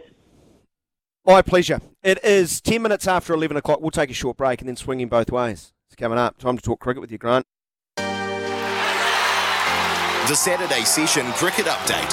Thanks to Resene for expert paint and colour advice. Indeed, it is time for our cricketing update. Voice of God at SENZ. Lift your game, mate. We all know the segment is now called Swinging Both Ways. The people love it. They love it. Affectionately, lovingly known as Swinging Both Ways with Resene. Uh, Resene for expert paint and colour advice. All right, first uh, chance for Grant and I to talk uh, sport we uh, both love and adore. Uh, and the first thing I'm going to do is um, vet Grant Elliott's uh, current but very likely to change and often World Cup 11. How did it go, Finn? Oh. I'm sure Finn's already done this over the last couple of weeks while I've been away. Um, so the actual New Zealand squad was Williamson, Boult, Chapman, Conway, uh, Ferguson, Henry, Latham, Mitchell, Neesham, Phillips, Ravindra, Santnasodi, Southee, and Young. In in your last eleven, and I I emphasise eleven with a bit of stress because you actually had named about sixteen people because you sit on a picket picket fence more than I do. You had Young and Allen opening alongside Conway. Yep, he had a bracket there. He had a bracket at number three, Daryl Mitchell or Kane Williamson. He had Phillips and Mitchell bracketed at four. Latham, um, Neesham and Foxcroft um, bracketed at number six. Well, sorry, Mhm. Dean didn't make it. Um, Santner at seven. Sodhi and Southee at eight. Ferguson, Henry, and Boult. Okay, so it's it's not the worst effort. Yeah, I think there, there's a couple of names there that um, I mean, I always knew Young and Conway. After speaking to Gary Stead in Pakistan, you could sort of see where it was going. And you mentioned that, yeah. Yeah. Um, so we like what I what I discussed in the show uh, last week was that I guess you know we've gone with a test batting lineup. So if you look at Young, Conway, Williamson as your top three, then you've got Mitchell at four, then you've got Latham at five. That's a test batting lineup. And I mean, Neesham's played um, played Test cricket as well. Um, Glenn Phillips has, but I'm saying out and out Test players. So you're going with, I guess, a strong batting lineup, which gives you the flexibility of potentially either playing that all rounder, which or uh, an out and out bowler. But with Southee, Southee probably unlikely to be there, I'd say. Um, Mark Chapman was a surprise for me, and so was Rachin Ravindra not because of the class that, that, that they've got. I mean, Mark Chapman scored an unbelievable 100 in Pakistan. Yeah, his, his form in Pakistan, that was the first time we started talking about him as a contender yeah. for the World Cup. Well, he wasn't going to stay on for the, the T20s and then suddenly scored that 100 and then stayed on mm. on the tour. And it was kind of like, you know, give him as many opportunities as possible. And same as Rachin Ravindra, he's been given a lot of opportunity because Mitch Santner has been injured um, and um, I think had the birth of his, his first child. So Rachin Ravindra got you know four wickets and 60 in the last game that he played in England. Um, and you know he he's shown real form. He'll go to Bangladesh as well. But the reason why I probably didn't pick him uh, is because I thought, well, we've already got that left arm spin, but he does, I guess, replace the likes of Santner and give you that extra option. I just felt like we needed an off spinner, and when Michael Bracewell got injured, I thought, okay, well, who is there? There's Cole McConchie. Yep. So you know, in Bangladesh, he's going to be there. There's, um, you know, Foxcroft. I thought was an outside chance. Yeah, so you all felt they could do a good job. It was just you wanted someone to. It was yeah something something different. Yeah, and you know, like I've been I've been looking at our stats in India, and and this was against India, but I've only taken the stats from 2010, so not from uh, 1987. And the reason why 2010 is because the rules changed in one-day cricket. You can't really take a, um, you know, a section of cricket where there was no power plays and you know power plays changed a number of people you could send out. Obviously the the explosive nature of cricket as well i think changed uh, during ipl and you know the, a decade ago or more than a decade ago 13 years ago. And when i look at that i look at um, you know the average scores. There's only been one score over um, 300 since 2010 so wow. Yeah so 337. That was in Hyderabad in uh, this this year. Oh, by us. 18th of January. Sorry, yeah. misheard. I thought you were talking about everyone in the world. No, New Zealand versus India. Um, so you know, 285. Um, actually, there was another score, 315 Bengaluru in 2010. So two scores of over 300. Now, the big question is, is do we have the explosive nature to get over 300 when we're playing that sort of test lineup? When you look at the likes of Williamson, Conway, Young, um, Mitchell. Mitchell's got explosive power. Latham. So I look at them. I'd say we're quite conservative. So if a team gets over 300, they assess the conditions well. It's real batting conditions. We're under pressure with the ball. Can we get those big scores? We saw South Africa score 416 the other day. Heinrich Klaasen 174 and just 83 balls. We said this ahead of the 2019 World Cup. You remember there was the, that scoring binge, right? England yeah. especially, were um, yes. on, on, surfaces they prepared, totally. scoring at a remarkable rate. Then you get to the tournament with the surfaces prepared by the ICC, and New Zealand's adaptability came to the fore. But they, they were able to recognise what's a good score. Yeah. You do wonder how different the surfaces are going to be in India to the ones the BCI prepare. Yeah. Well, and I know there's fans right now flippantly saying they're the same thing, right, Daniel? Uh, yeah. They'll favour the home side. You might well be right. Yeah. But there was a discernible difference between the tracks in England when England were playing a home series to what we saw in the in the World Cup. Mm. Um, so I'm sort of gonna. I think we take a, a, bit of a breath and actually wait to what, what we what we see there. But I think those those points are valid about power, and that's why Phillips, who probably is not as established as a one day player, um, is in the thinking. Chapman's boundary hitting ability too, yeah. and Neesham, of course, um, has legit power. We all yeah. that. I think I think it'll be interesting to see if if Kane the Kane O'clock. It sounds like he is going to the World Cup, but Henry Nicholls has been batting at three. So Henry Nicholls, you know, he went to England, he batted at three. So all of a sudden, you've got a placeholder there. You've got a, and I was surprised to not see him in the squad. I thought that maybe he'd be in the squad as the player that can, you know, for those those fans that remember, Henry Nicholls opened the batting. He was pushed from middle order to opening the batting in the 2019 World Cup, got a half century in the final. Yep. And he's one of those players I talk about that has experience. So under pressure, Good in the field. yeah, good in the field, solid. He's Cantabrian as well, so Steady would love him. Keith? Uh, yeah, well, we've got enough keepers in this team. We've got Glenn Phillips, you've got Devon Conway, you've got Tom Latham. Uh, there's enough people that, that, that can. Um, and uh, I thought Adam Milne was unlucky. Um, I would have loved to have seen him. But Lockie Ferguson is going to play such a crucial role here because he's not in as good a form as he should be. You know, average 50, and I'd say our bowlers probably didn't get the wickets that they wanted to get in the England series. Um, but Lockie Ferguson is crucial because he's one of those players that you go right. If, He's a difference maker at his best. yeah, and if if Boult Boltzar Shaheen Shah Afridi comes on, gets two early wickets, you know, and then suddenly you've got Matt Henry. Hopefully, you can chip in with one, maybe two. Then you've got Lockie Ferguson, and as a captain, if you can bring him on, and you go, I just want three spells out of you. I want a three over spell, a four over spell, and a three over spell. And those seven overs of the ten are going to be all out wicket taking. I just want you to take wickets. The last three might be death bowling just for damage control. Um, but then it's how, because I think our spin will be solid with Santner, and whether we play that the all rounder, the crutch of the all rounder. We always, as New Zealand, we always seem to love the crutch of the all rounder. I'd like to see a specialist bowler there in place of the all rounder. And I'm an all rounder myself, but I think in Indian conditions, I think you have to back your batters and you have to back a bowling team that can either bowl defensively or in an attacking way to win a game. Before we move off this uh, World Cup squad, um, I'll be a little bit unfair here. Trent Boult made the team. Are you worried about everyone's hurt feelings? no, I'm not worried about it. Came round. feelings. They came around in the You, end. you came round? Uh, no, I've come around.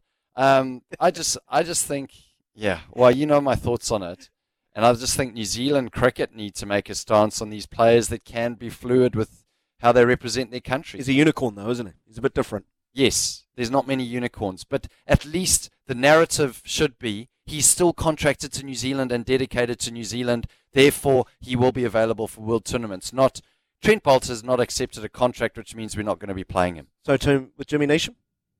Uh, Of course, he's not really a red ball option anymore, so that's, Yeah. you know, just me being a little bit silly. Uh, let's move on. strong Um, squad. It's a strong squad. Bangladesh, it's a much different squad, um, of course. Just tell the, the, the audience, the listeners, about the challenges of playing in Bangladesh. Unfortunately, you've been on the wrong side once or twice. Well, you know what? Bangladesh. I always felt that when we toured Bangladesh, the first person they phoned was me. I don't know why. like every every tour. Shakib needs some wickets. Yeah, every every tour. Every time we toured Bangladesh, but to be fair, there were a lot of people that had hamstring injuries as well when the Bangladesh tour came. There was always injuries, and I was like, geez, you know, like, why do I always have to go to Bangladesh to play? It was a nightmare, especially Dhaka. So, Dhaka, how can I describe the pitch? Okay.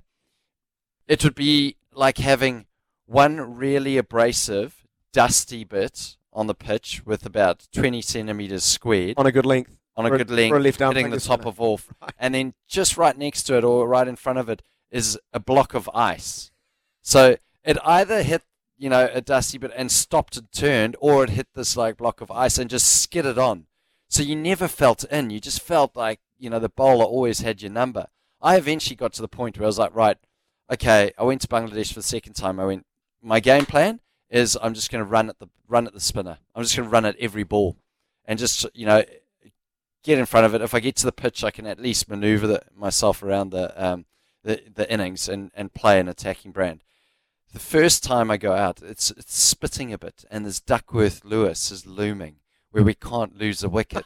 no. if we lose a wicket, we're potentially losing this game. Oh, Enter Grant Elliott I'm facing run on him, but- Shakib Al Hasan. Now you're wondering, am I going to run past it? No, so Yeah. uh, no, no, so I'm not running at him. I'll run past and get out. So I was happy because it wasn't turning that much that day. It was one of those like icy wickets. It was just skidding on really low. So anyway, I run to the first. I get to the pitch and my spikes. The pitch is so hard. My spikes slide on top of the spit, uh, the pitch. I end up doing the splits, and I scamper back to my crease. I managed to get behind the crease so that I don't get stumped. And I was like, oh my goodness, geez, that was stressful. And now I'm thinking, well, I can't run down the wicket anymore because I'm going to slide. I, I just had no confidence in, you know, my my sprigs um, sort of penetrating the pitch and giving me a bit, a bit of grip. I'm sorry, you can't scamper when you're doing the splits. Well, I sort of like slid back. I don't know how. We, we've got to get footage of Scamper's this. like moving quickly, right? Like you move quickly. There's Yeah. no way you're like. Bad description. Slid. I slid back in. You pained your way back to the. Yeah. So then next ball, I'm like, oh, okay. I'm a bit flustered. I'm like, I've just got to stay in my crease. Straight on the pad, LBW gone. Now I've played. I've played. Oh, that I played such joy. nine one-day games in Bangladesh, and we won one. We won What one were your game. scores, Finn? Write these down. What were your scores? Oh no, I don't know if we want to go to that. I did get. I got 150. I think. I think I got 150. Um, as Daniel McHardy goes into the Yeah, I'll find Crick it. Info database. But I think what you should do is you should compare them to the stats of other players when we went to Bangladesh because the fact No. that I, fa- I like to build a narrative here, Grant. the fact that we won one out of nine um, shows you that it wasn't just me that was struggling. There were a lot of players that were struggling in Bangladesh. So the conditions are challenging. The um, the fans are challenging because they're so aggressive. They're so aggressive towards the Kiwis. They start uh, chanting Kiwi wash every time we, we you know, we were losing three 0 Actually, you did all right. Did I? Yeah, you got a second ball duck LBW as you just described. Yeah. Um, Then I you got, two. then you got two. Then you got 22 off 42. Then 59 off 105. And then 71 off 77. Oh, I can't even remember that 70. Well played, though. Oh, then you got a really exhilarating 14 off 32. I think what you want to see. It would have been fun to watch. so, I mean, as you can see, even with my skill, they're challenging conditions. Very love it. challenging conditions. Speaking of which, White Ferns, challenging conditions. South Africa, we know South Africa's a good side, hard to beat at the best of times. We saw how, how you know, how close it was between these two teams at to the Women's World Cup in our conditions. Uh, the first game is it's tomorrow, isn't it? I had I had it up. Yeah, What- Crick what- Info actually isn't advertising it at the moment, but um, from my knowledge, uh, it is starting very soon. I know that they, they went over almost four or five days ago, um, and I think it's just a great opportunity for, for the White Ferns team to to get their combinations right. I think it's been a team that's Yep. been struggling for a number of years to get combinations. We always see someone like Sophie Devine, the big players, either go down the order or up the order. I think that they need to be settled. They've they've had this coach Ben Sawyer now for a number of years, and and I know that he's he's more of a uh, franchise coach. He sort of comes in and out of the squad. But I think what we need from this squad is settled players. We need settled players, settled role, roles, and more consistency. And South Africa are always a good team to Yep. play. The more cricket they're getting, the better they will become. And um, Sunday 10 a.m. local time. yeah. So yeah, great, great little, uh, and that's local time, 10 a.m. Yeah, I assume so. I've Yeah. never heard of Senwes Park. Senwes Park? Where is that? I'm just looking for where does it say that? The the big Oh, highlighted thing on- on the screen Park. Yeah, I'm not Yeah. sure. Senwes Park. I mean, I, I, I Oh my just- lord, how do you say that? The second games. Pietermaritzburg Oval. Yeah, which is Uh, that's in yeah, Natal. near Natal. So that's Thursday. So Sunday, Thursday. Thursday, then Sunday, three one day internationals, then they get into the T twenty seven. Durban which again. I think's five, isn't it? So Three in Buffalo Park. Um, and then Willowmoore Park. Park. Park. Park. Park. You can't help but say, there you go. You know, it comes out of me every now and then. Um, but Daniel, I've got to tell you a funny story. we've got, got about a minute. Can you okay, get it done in funny a minute? story in Bangladesh. Daniel, uh, Daniel Vettori said, listen, guys, I need you to listen. You have to listen. Team talk. On the field, whenever I've been watching you guys, no one's looking at me as captain, and I need, and we're 3 0 down. So it was an aggressive speech. It was Right. kind of like, keep your eyes on me. When he gets I'm- angry, it's red. Yeah. I'm down at third man. Anyway, first ball gets hit for four. The music starts blaring. I turn around. I look at the crowd. They're pulling. Kiwi wash. Yeah, Kiwi, wash, but they're pulling aggressive big birds at me. Right, right. And signs that they want to slit my throat. So I think, Oh, I'm Kapoa Panga. They're, they're- they're doing that. Yeah. Excellent. so I think, oh, I'm going to be nice to the Bangladesh crowd, and I'm going to start dancing to the tunes. So there I am with my back turned The to the captain, seal. Giving them what and- they want. and I'm going like this, up and down, and I'm one finger in the air, left, right, left, right, doing a jig. Anyway, the crowd's sort of loving it. I can see, okay, while they're warming to me, they're not going to abuse me for the, the, the rest of the game, all 50 overs. But while I'm doing that, I hear people screaming. And the screaming is coming from Brendan McCullum and Daniel Vettori. They've moved me from the boundary all the way up to the inner ring No, on they the hadn't. first ball of the game. I was like, what are the chances? They hadn't, though. I was so embarrassed. You weren't paying any attention. I wasn't paying any attention. One so this story still gets told about my um, lack of concentration in the field. Goldfish. We love you, Goldfish. Yeah. Grant the Goldfish Elliott, as we uh, call him behind the scenes. Uh, lovely stuff. Um, good luck to the White Ferns, good luck to the Black Caps, uh, and of course, SENZ uh, will be right across all the cricket in what is a massive few months, of course, um, with cricket coming home to SENZ domestically. Uh, all Black Caps and White Ferns games will be heard live on this station. Uh, that was swinging both ways, our cricketing segment with Resene. Time to paint. Get a quality finish with Resene Paints. Decorating Kiwi homes since 1946. The big boss man's going to join us shortly, Grant. The boss. Yeah, Isaac Boss, former Irish international halfback, and of course, uh, good friend of SENZ. We'll talk the big game this weekend at Rugby World Cup 2023 after this break. Stay with us.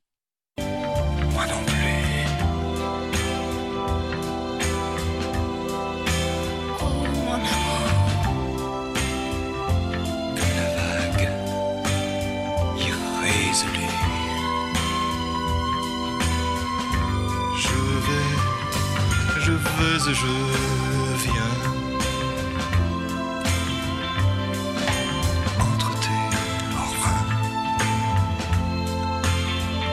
Je vais et je viens. Entre tes reins. Et je me retiens.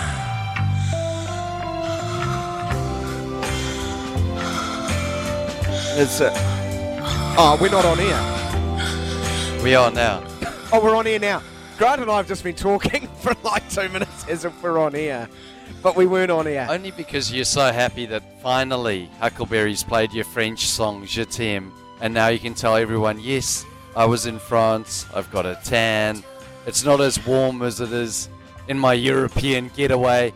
This is the this is the first time you've got one up on me where I normally come back from somewhere semi exotic. You've enjoyed it, haven't you? I'm very much enjoying this song. Can't believe you didn't know it. Yeah. We, we, we've got major technical issues, Grant. Um, the phone box, which controls our phone system, um, has completely carked itself. So Isaac Boss was ready to go. Uh, we, we can't get him to air. So our humble apologies to those who were really keen to hear Isaac. Um, I was really keen to chat to him. Uh, we, we might try him on a different system. So so hold tight. Uh, so so our, our apologies. Uh, we're gonna we were going to talk about uh, the Rugby World Cup. So I guess you can grill me again, Grant. Well, Right. the first thing I want to say is we got a text saying, guys, the box bringing on the bomb squad does have risk. The bomb squad players are not as good as the starting forwards in a close game. This could backfire on South Africa. How many teams have better players on the bench than their starting lineup, though? I, I think as, I will take the contrarian view on this for the Yeah. sake of conversation. but I think as All Blacks, uh, we always used to. It was the power of the bench, wasn't it? It's not really the case now. That was one of the best sides ever to play the game, though. True. Mm. Yeah. Yeah, I I mean it's a good point. But I think it's how you actually rotate those players at the moment in the, the preliminary rounds as well, because you want fully fit players. So um, yeah. Anyway, back to France. Where were we, Daniel? We were talking about um, the first game. You spoke about the opening game. Now, what I want to know is what happened after the opening game. So we spoke to you on the show. Yes. Um, and then the following weekend, we didn't speak to you, and you were very disappointed about it. I, I would say disappointed. I was, Passive aggressive. no, I was, I was just outright aggressive. Mainly in the true spirit of the show. I was just, you know, firing shots for the sake of it. To be honest, I did not mind, in my heart and hearts, not not mind uh, chatting because I'd sort of, you know, run out of words after two days of talking non-stop. Um, but but as far as after Paris, it took about two hours to get back to the hotel. It took about an hour and a half to get an Uber out of uh, Stade de France. Did you have um, anything in the car to keep you company? Well, Logan, I had Logan. Did they give the you a bottle of red on the, No, way Logan there, didn't- or no, Logan didn't give me a bottle of red. You know? uh, so put black marks against his name. Um, and we can end this conversation, thankfully, because uh, producer Huckleberry's done an amazing job and brought up on a whole different system. Has brought up Isaac Boss. Come in, Isaac. Are you there, mate? hello, Isaac? I'm here. Eventually, you're finally here, mate. How are you? mate. Good to hear your voice, mate. How you doing? Gotcha. Yeah, good, good, mate. I'm uh, enjoying uh, watching uh, this, this footy and stuff. So uh, no, I've been really well. What, what are your uh, your main observations of the first few weeks of this competition? Yeah, I, I think uh, it's building quite nicely. Some of the teams are starting to to show if they're real contenders or not. Um, and uh, yeah, a few teams build into it. Some haven't really taken their chances uh, so far, but um, yeah, maybe the refs have got a little bit too much uh, too much at play and maybe affecting results a little bit too much at this stage. I, I think, but um, we, we always knew that was going to be a, probably a bit of an issue. Yeah, true. Hey, Isaac uh, Grant Elliott. Great having you on the show. Um, well, Hey, one of the fascinating stats I heard was I think Izzy Dagg said um, during, I think it was the France All Blacks game, only 28 minutes was ball was in ball, play. ball, ball in play. It was 62 minutes of sort of downtime. Well, is, how can we change that? Because uh, the fans are not going to really feel like they're getting the, the good end of the stick there, are they? No, no, and some some matches haven't been like that. I think, and tomorrow uh, morning, particularly with the Irish uh, South African one, I think South Africa will probably try and probably not have the ball and play as much and be more set piece. But I think that's tactical. You know, a lot of teams are probably trying to get the ball and play uh, not as much if they're playing, depending on who they're playing against. And, and when they're playing against the All Blacks, they probably don't want the ball and play quite as much as, as what um, as what they would against other teams. So it's uh, that that's a little bit tactical, I think, and a lot of teams are going that way to, to be more controlled around set piece, which is unfortunate. But if that's going to win them a World Cup, I, I can see that's why teams will play it. It's more tactical, Grant, in rugby, unlike your sport, where you guys are just lazy and don't want to bowl 90 overs in a day. yeah, yeah, yeah, the old slow over rate. Yeah. ah, that's what this is what we have to deal with, Isaac. So yeah, feel free to put the boot in on me as well. It's a common theme on this show. Yeah, fight fire with fire, Isaac. It's, I've, I've been trying to teach him. I've been trying to teach him in the way, uh, the truth and the light. He's a little bit. He's a little bit slow on it. Back to France, though. Um, a- you know, position you know very, very well. Dupont and his uh, injury. We still don't know how long he could be out for, but it does seem like uh, there's a, a huge chance he's missing from a quarter final. And we know the nature of this draw. You could argue the quarterfinals are the most important games uh, at this tournament. Um, you know, your observations about him as a player, what stands out, and, and what France will miss with him. Yeah, look, I uh, oh, firstly just so unfortunate, you know, and um, the whole incident of how it happened. I know it probably looked a little bit innocuous, and we complain about, um, you know, some of those head rulings, but that probably justifies exactly why you know they, they take stances they do because um, the the player maybe couldn't have done a lot, but when he's come off holding his face like that, it's sort of you know we've had a broken jaw or cheekbone before, and you know instantly that he's probably not going to be around for the next few matches, and I'd say he'd be struggled to to to maybe make it even to a semi. But that you're right; those are those are basically the World Cup finals for a couple of these teams, um, and they're coming quite early in the competition. So for France, having Ntamack out and him out, that's your top nine and ten uh, if he's if he's not available. And I. Yeah, look, they got a, they got a lot of depth, but I just think uh, it'll be tough for them to go as deep in the competition uh, as as I probably thought they would earlier in uh, uh, the year if they don't have those two players, especially Dupont. He's just a he's brilliant. He's the backbone of that team. Isaac, how how much planning goes in behind the scenes to like mitigate the risk of injury? Because obviously rugby, there's going to be injuries in a world tournament. Um, you know, we were just chatting about the Cricket World Cup, and you choose a squad where you can have these players that are quite fluid in positions that where if there is a, a injury concern, those players know exactly. They're sitting at home and they're going, I know if so and so gets injured, I'm in the squad. Uh, is there a lot of planning that goes on almost 18 months, two years prior to these world tournaments? Yeah, look, there is, and uh, I think you remember Ireland played um, France in the Six Nations, and they actually had Dupont covering ten as well at that stage, and he played. Uh, then um, ended up playing most of the game. I think Ntamack that got injured, and he played most of the game at ten. So they do they do try different things, and they cover different positions. There's a lot of planning that goes around it, and uh, by nature, being scrum half, and uh, that's a specialist position, so you're always carrying generally three in a, squad. a squad. So they do have you know they've got alternative plans uh, and they've probably got a number of alternative plans but it's just you know it's never as good as plan a which is the uh, the hard bit you know they're backup plans and the ones you, you hope you don't have to, to exercise but uh, yeah that, that happens across the ball especially around your nines your tens and your hookers um, and you know and locks those are probably your key positions you really need a few uh, few options in. Yeah, I was listening. Interesting listening to the translation of Fabien Galthié, the head coach of France's press conference, where he talked about, uh, and this gets to your point, Grant. Their preconceived idea was to take players off at one, three, and five at half time. Then they wanted to play another ten minutes and then make another whole, you know, group of changes. And likely Dupont was going to come off at that stage. And now you have these revisionist keyboard warriors saying he shouldn't have been playing at all. It's like, why, why not? You know, you can get injured at any stage, Isaac, Yeah. and the guy wouldn't have played for a month uh, you've still got to play these games. You, you can't keep him on, you know, uh, cotton wool through to a quarter final, right? It's Ah. nonsense. Some of the perspectives of that. You know, players need to play, don't they, Isaac?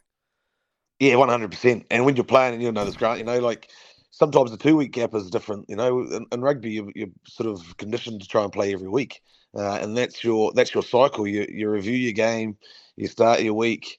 You know, uh, maybe a lot bit lighter, a bit heavier, depending on how the body's feeling, and you build up to, to the week's game. And now and then, after you've had a, a a lot of matches, you need that extra week. But no player wants to miss out. It's the momentum. It's um, you know, being able to work on those little things that give you confidence in the big moments. And there's a lot of stuff they would have been trying to work on against uh, Namibia um, and those, you know, the, key patches, those key decision makings, and those key little combi- combinations with, with your forwards and your back. So you got to keep playing, and, and that's the the glory of sport. There's always going to be an injury.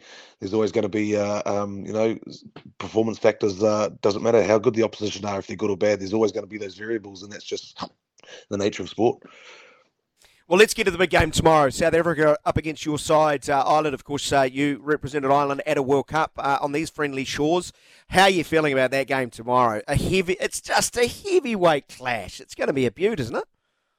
Uh, yeah, it's going to be a good one. I, I've just, um, I don't know. I just, I really think uh, Ireland's going to put at least ten points on them and maybe run a few rings around South Africa. So uh, I don't like their uh, selection policy, and I think, uh, you know, I, I don't think it's right for, for Ireland as well. Ireland can play at speed, and they've got um, a very physical uh, forward pack that um, will play at speed and probably. This, this is a game I think Ireland will play as much we, what we talked about earlier with ball and play, and they'll just speed the game up. And I think it'll be quite quite interesting to see uh, how South Africa cope with that. Hey, um, Isaac, one of the things I wanted to ask you was about Ireland uh, and their, their pathway to rugby. Apparently, it is so professional in terms of like the, the schooling system and then the academies, but then also how the uh, associations align with the, the in, international way of playing the game. Everything just seems to be uh, so aligned to uh, international sort of standards. A joined up approach. Yeah, yeah. Um, is that the case? Yeah, look, they've got a very good uh, system, and what I would say is um, it's uh, it's probably a very educated rugby population as well. They're coming through uh, knowing structures, but knowing numerous structures and how to play. But also now, that probably was the downfall. They were too structured in the in the um, uh, in the earlier stages of when this was developing. But now they can all do it at pace, and they can do it with options, and their school levels increased as well. So um, they've got a very very good school system, and schools rugby's big. And Dublin in particular is um, just producing players that not only feed Leinster, but they end up feeding all the different other provinces. So they might not get uh, contracts in their home uh, province, but they're willing to, to travel, and they just uh, they re- really see it as a career path. So um, yeah, I the the twenties uh, won the campaign quite easily this year in the Six Nations as well. Uh, their club competitions are, are very well structured and well tiered across the national uh, uh, tournament of about four or five different uh, divisions, uh, and there's promotion relegation between each division. So they've got a very good good structure right right across the domestic game as well, which, leads into a very quality international team. Uh, Isaac, last one, mate. Um, and I just want to talk about one guy again. You played with, and you know well, and you know how important he is to Ireland. Johnny Sexton, in the number ten jumper. You know he's going to have a lot of heat on him. Finn Russell only needs to tell you that um, the Scottish fly half he got so much pressure thrown at him by uh, by the South Africans. Ha- they're going to do it again. H- how does he sort of get around that? Um, you know, other than refereeing the game as he's so very good at doing and telling the referee they're offside. yeah, look, uh, Johnny is key to uh, to the Irish hopes. I think uh, uh, the, the deeper they go in the tournament, um, and he's been playing quite well. But this is his big test. So remember, he's only had two um, probably really hits uh, coming back into to uh, international rugby since the Six Nations. So this will be a big step up Yeah. for him. Um, and I just it'll be interesting. It'll be interesting to see, like you say, how long they actually keep him on for. If we, we talk about tactics and that the whole way through, because he's probably not con- conditioned at the moment to play Yeah. in South Africa for 80. But they, uh, at the same time, they've still got Scotland next week, which is a tough match. So they want to get a victory. They need a victory. So the, how they use them will be tactical. Um, yeah, and and Johnny's pretty physical himself, so I'm sure he won't shy Yeah, away from is. it. But um, Hey, yeah, uh, Isaac, sure we're gonna we're, we're gonna leave it at that, mate. My timing's dreadful. No, you should know that. You've co-hosted with me, mate. I, I can't tell the time. Uh, great to hear your voice, mate. Enjoy the weekend's games. Heck of a, a weekend to hear. Thanks so much for joining us. Isaac Boss, Thanks, Isaac. Irish International, of course. Uh, you've heard him on SENZ plenty over the last uh, few months. Nearly nine minutes away from 12 o'clock. We will be back very shortly. All right, it is five minutes away from 12 o'clock. Uh, big thanks to Isaac Boss uh, for joining us this hour. We've got uh, plenty more to come in the final hour of the show. We'll catch up with Clado and crew, find out what's happening after one o'clock. We're going to cross the ditch, mate. We're going to head good to, oil. We're going to head to Brizzy, head to Brizzy, and uh, catch up with uh, one of Sam or Kempy or both. Well, I don't know. I don't know, but we'll talk to talk to at least half our outstanding rugby league commentary crew here on SENZ. All eyes now on up the wires, mate. Up the wires against the Bronx. The Waz. How you feeling about it? Are you tipping? Uh, or should we save that for the sporting punts you should probably run a mile from? Yes, yeah, yeah, yeah. I'll, uh, I'll have a couple of punts. Likely to be Everton. Oh no, not not another multi coming our way. Well, it's Premier League football. How did his multis go when I was away, Finn? Pretty poor. So good. Bad. so nothing changed. Uh, headlines after this break, though, at midday.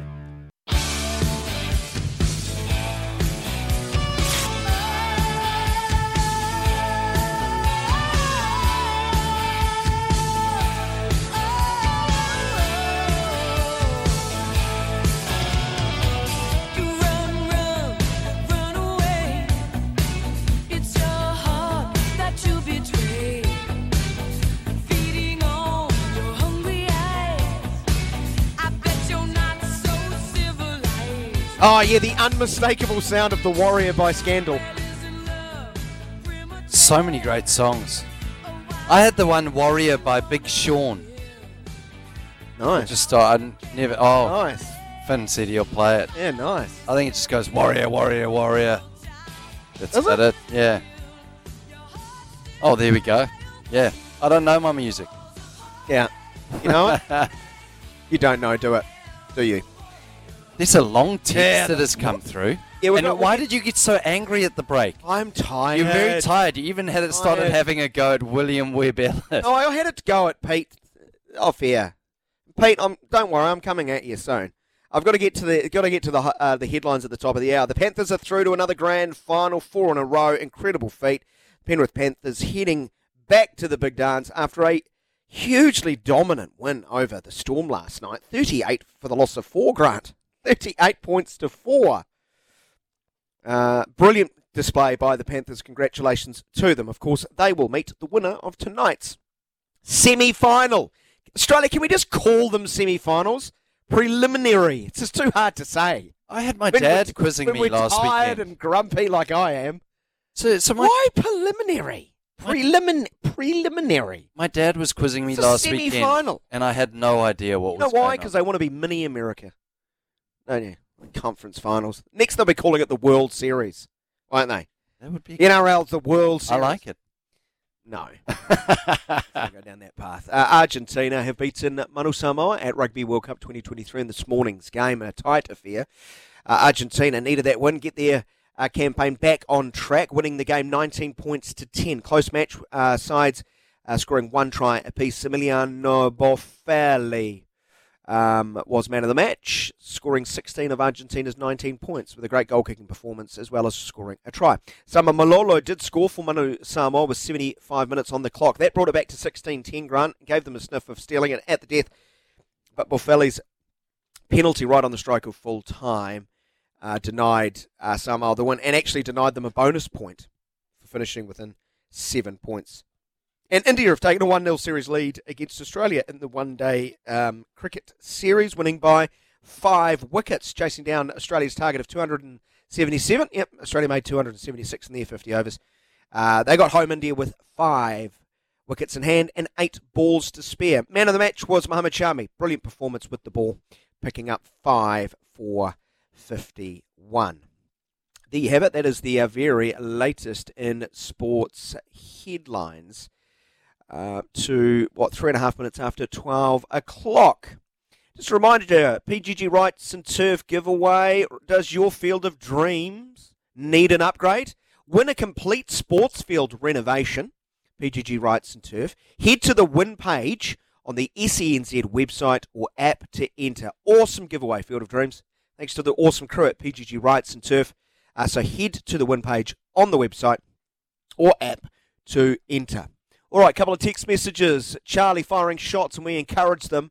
Take your socks and shoes off, Grant, and you'll find that 28 plus 62 adds up to 90 minutes. Rugby game lasts for 80.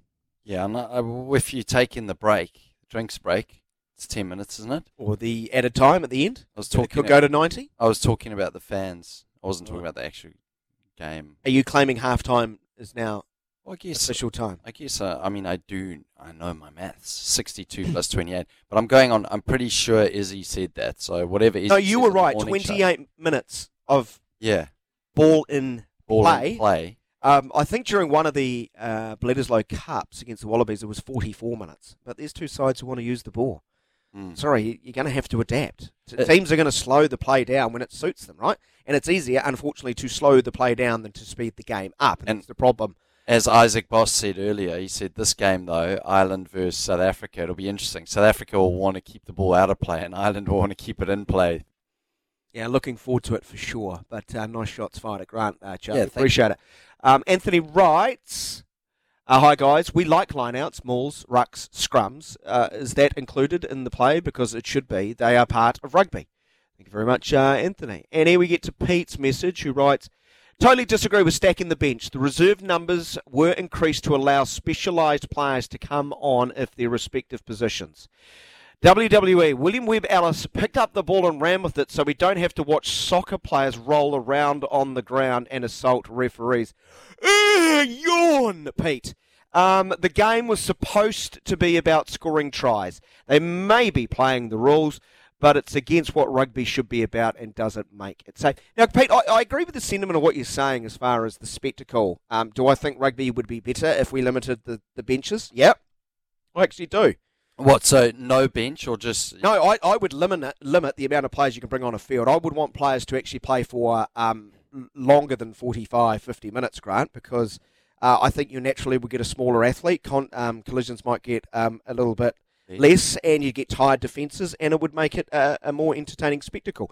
But Pete, my point earlier was it, it's not South Africa's role to, to be the mo- morality police of World Rugby. That's World Rugby's job, right? To actually uh, form, formulate a set of rules that maybe doesn't allow for this. Now, as for, as for your needless shot at football, um, yeah, don't know why. And William Webb Ellis didn't even pick up the ball and run with it.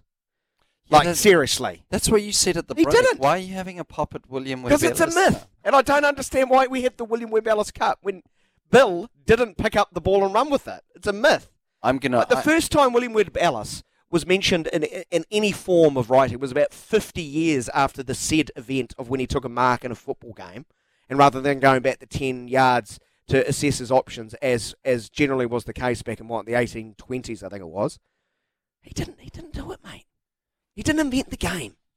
Well, I, I'm asking Bard. I'm asking artificial intelligence. Oh, here we go.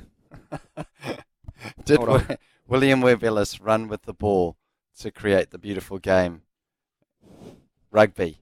According to legend, William Webb Yeah, Ellis legend! picked up the ball It's legend! and ran with it during a school football match in 1823, thus creating the rugby style of play. However, there is no contemporary evidence to support this story, and it was not mentioned until after Ellis's death in 1872. Oh my God! It was almost like I knew what I was talking about, Grant. So that was almost 50 years later then that, that was mentioned. D- d- can we roll the tape back, um, Finn, to about two minutes ago? I said it was about 50 years after said event. That's- no, yeah, you so you are. Actually, I don't even have to ask Bard anymore.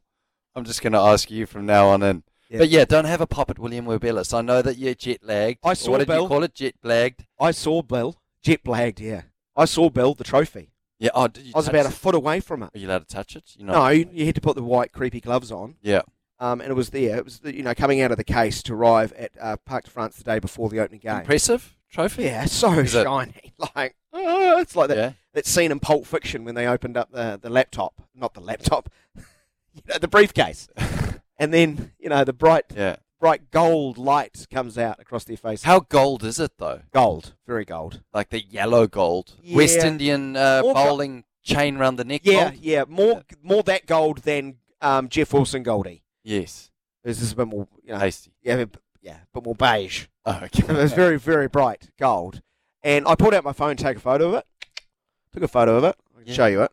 And within about three seconds, a police officer like almost jumped on me and said, "No social media." Oh. I was like, "Mate, I'm not. I'm not putting that on social media. I'm just taking it for, for my own personal collection." See, don't worry, no one follows me either. I need to So- teach you to take selfies. You need to take a selfie with your face and the, the trophy. Okay. Because I could just get an image of William Webb Ellis Cup and go, well, there it is, you know. But the fact that you were there, Yeah, and it's real. that would be, yeah. you know, the fact that they put it on the ground Just like your French on, tour. on concrete with nothing underneath, Bill, whilst putting on white gloves, I found quite odd. yeah. It's like, hmm. So you're worried about touching it, but yet you've just put it on quite an abrasive surface.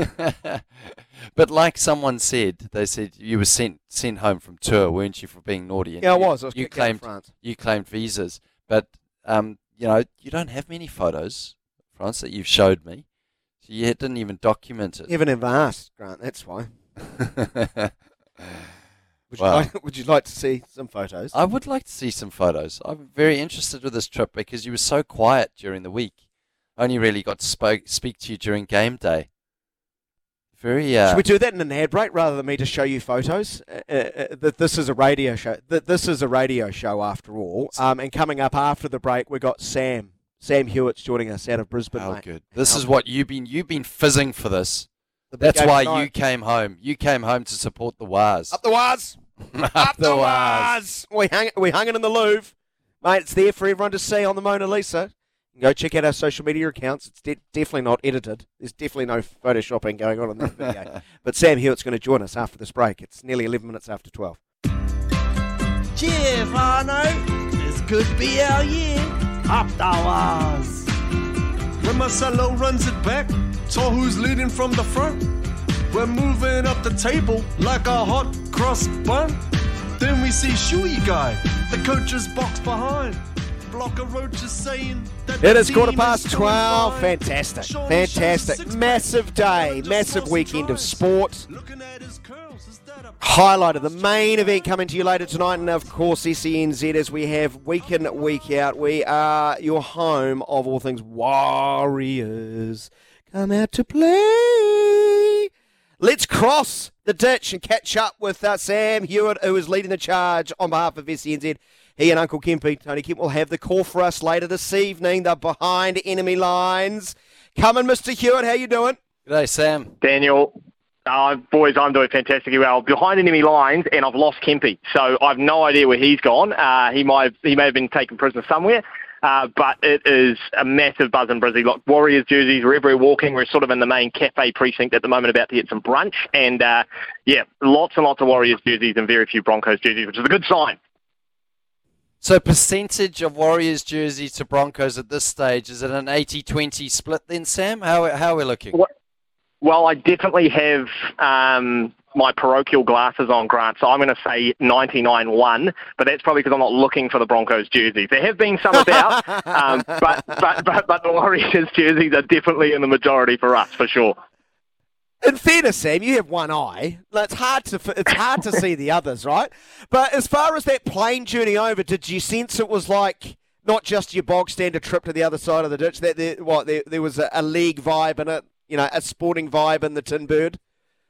Mm. No, it's it's it, it it does it feels like Christmas Day. It feels like you know the the the the excitement has been building for not even you know the the week leading up to this or the day before, but you know essentially ten years, right, or thirteen years since we were last in a grand final. So definitely, you know, waiting in the lines at Auckland Airport, they were very, very long. They're very understaffed. Not as big as the Auckland Airport there, but uh, the lines were very long. But the but the excitement, the fans are all talking to one another. Everyone's you know exchanging where they're staying and what they're going to get up to, and you know it, it's it feels like that real Kiwi coming together community. We're all here sort of for one cause, and we've all descended on Brisbane. Uh, not to mention all the people that actually live in Brisbane, Daniel, because half the city are Kiwi anyway. So uh, it's um, yeah, it, it feels different for sure than any other game we've had. Last time I was there, Sam, um, I just got out last ball of uh, day four, leaving one, leaving a straight one. Mitchell Johnson? Um, no, it was Stuart Clark. Oh, left one no, just nip back. off the crack. Yeah, Yeah, nip just nip back. back Oh. of it. There's actually a statue. And, there's um, actually a statue of that here, Grant. And I'll just let, you- let you know. there wouldn't be, trust me. Uh, not my test career.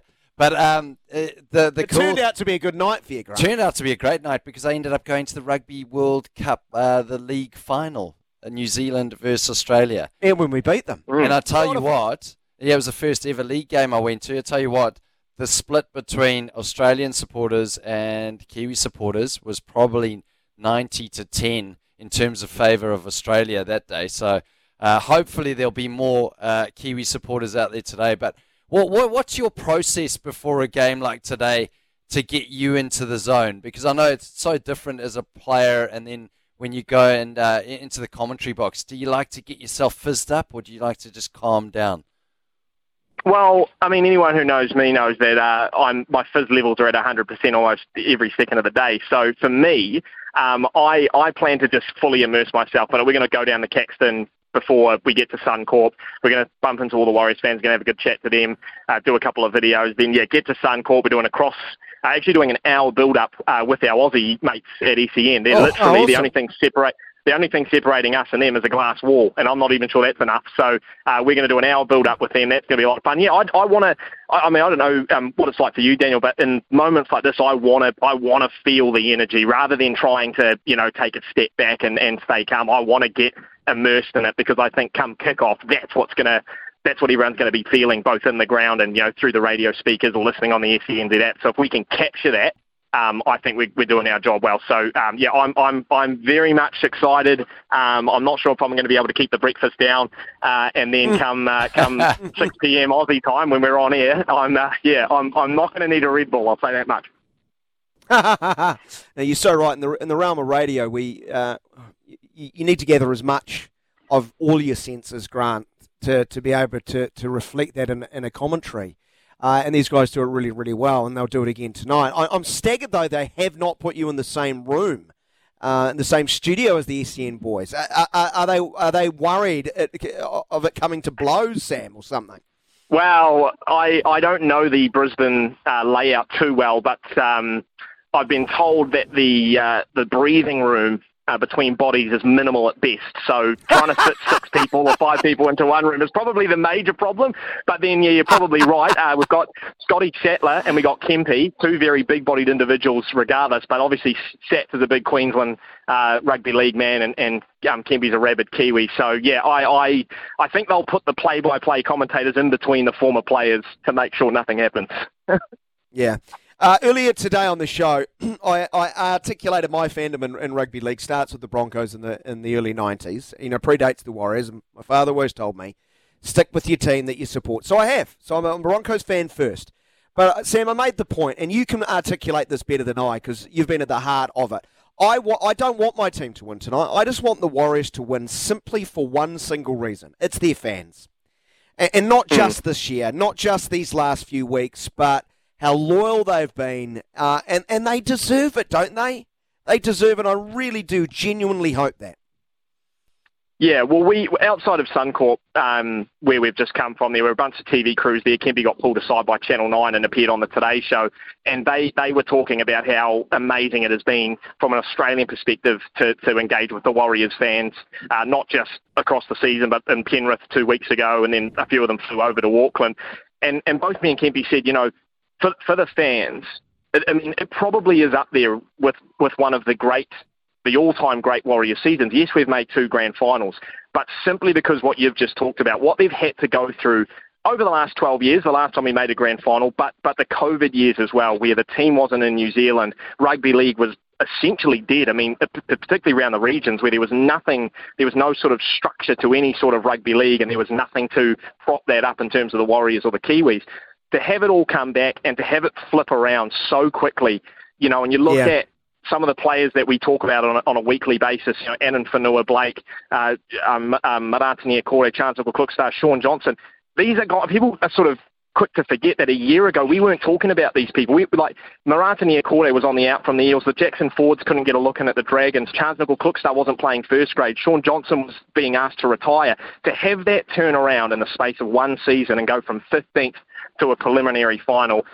I, it has just captured the nation. I think it's in, in a time as well where you know we, we've talked about sport being so desperate for, for attention and audience and, and, and youngsters as well. Kempy talks about the, the changing face of the Warriors fan. You know, he, he said when he used to go to the, the games 23 years ago as a, as a coach, you know, it was it was older folk. You know, it was uh, Yes. people that are sort of over 50, over 60. Now it's the young crowd. You know, it's and the Up the Wires channel I think is almost a symbol of that. It's it's viral, if you will. You know, and that comes from this sort of young, passionate fan base. And I mean, people are saying, you know, this is this is the bandwagon fans. They'll disappear if the Warriors start losing. I don't know. It feels a little bit different to that. It feels like what they've created culturally with their fans, and this is a credit to, to Cam George and the club. What they've created is a, is a lasting sort of legacy. So I think win or lose tonight. I said this to the to the to the crews out the front. I said win or lose tonight. I think the Warriors fans are stoked with 2023. Even if we get pumped, I think they'll walk away very, Yeah, very happy, loving the team, and it won't matter. Yeah, absolutely. Um, and, and I hope there is a flow-on effect in, into next seasons because you know I, I'm cynical with sport. It's a results-driven business. They're off to a stinker Mhm. next year. Uh, people jump off the bandwagon. It's just the nature of sport. But I hope this energy can uh, be kept going for, for multiple seasons. I'm going to get to the game now. Um, and unfortunately, I might have to let the air out of the tyres here. The Broncos are quite warm favourites, aren't they, Sam? Well, they are at the tote. Tell, tell me I'm Yep. wrong. No, no, they are, and uh, and rightfully so too. Uh, all, all season long, I've been waiting for the for that Broncos sort of the wheels of that cart to fall off. Hasn't happened. Not like it did last year with six games to go. Uh, they've just gotten Yes. better and better across the park. You know, almost flawless.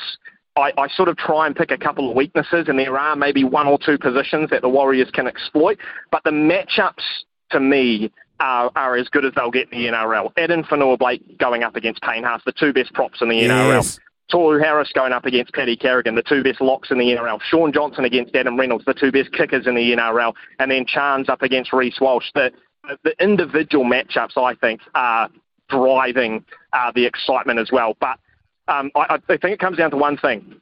If, if and, and it's going to be one of those sporting cliches. If the Warriors just can't stick with them, if it's close after 70 minutes, they're in with a red hot shout.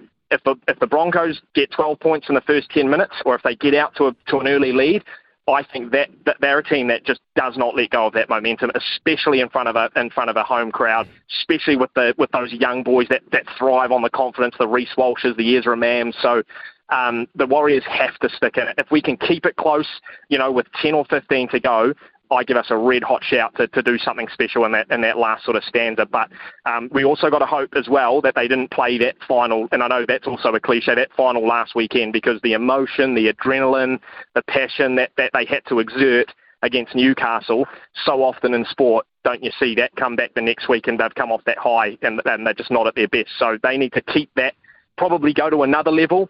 And uh, and and as Kempy said, watching the Panthers game last night, the Panthers were completing at 96%, I think, through about 60 minutes.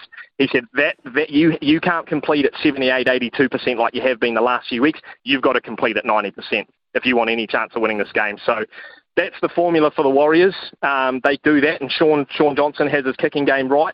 They take Reece Walsh out of the game. They've got a chance, but you know, it, it is it is a brave man probably to put the house on the Warriors tonight.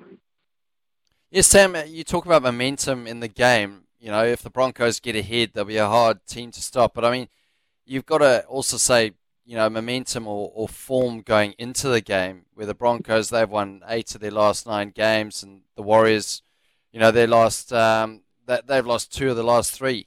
So, you know, does it count for much, the, the, the season um, leading up to this, or is it just on the day stuff? Because I know from cricket experience, it doesn't matter. A final is a final. You need some brilliant hmm. performances from senior players, and if you get that on the day, yep, you can end up with a W on the on, on your side of of the bench.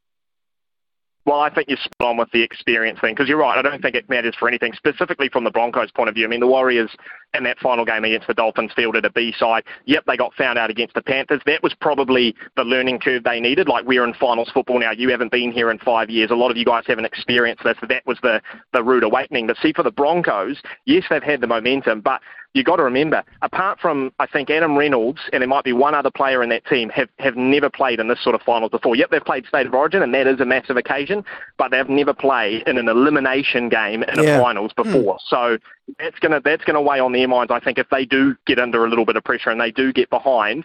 Um, and and you know, but but the Warriors as well. That they they're not a team. I I don't think they're a team really this season that have ridden momentum throughout a match. They they they they've been the grinding. They've been the team that stays in a match.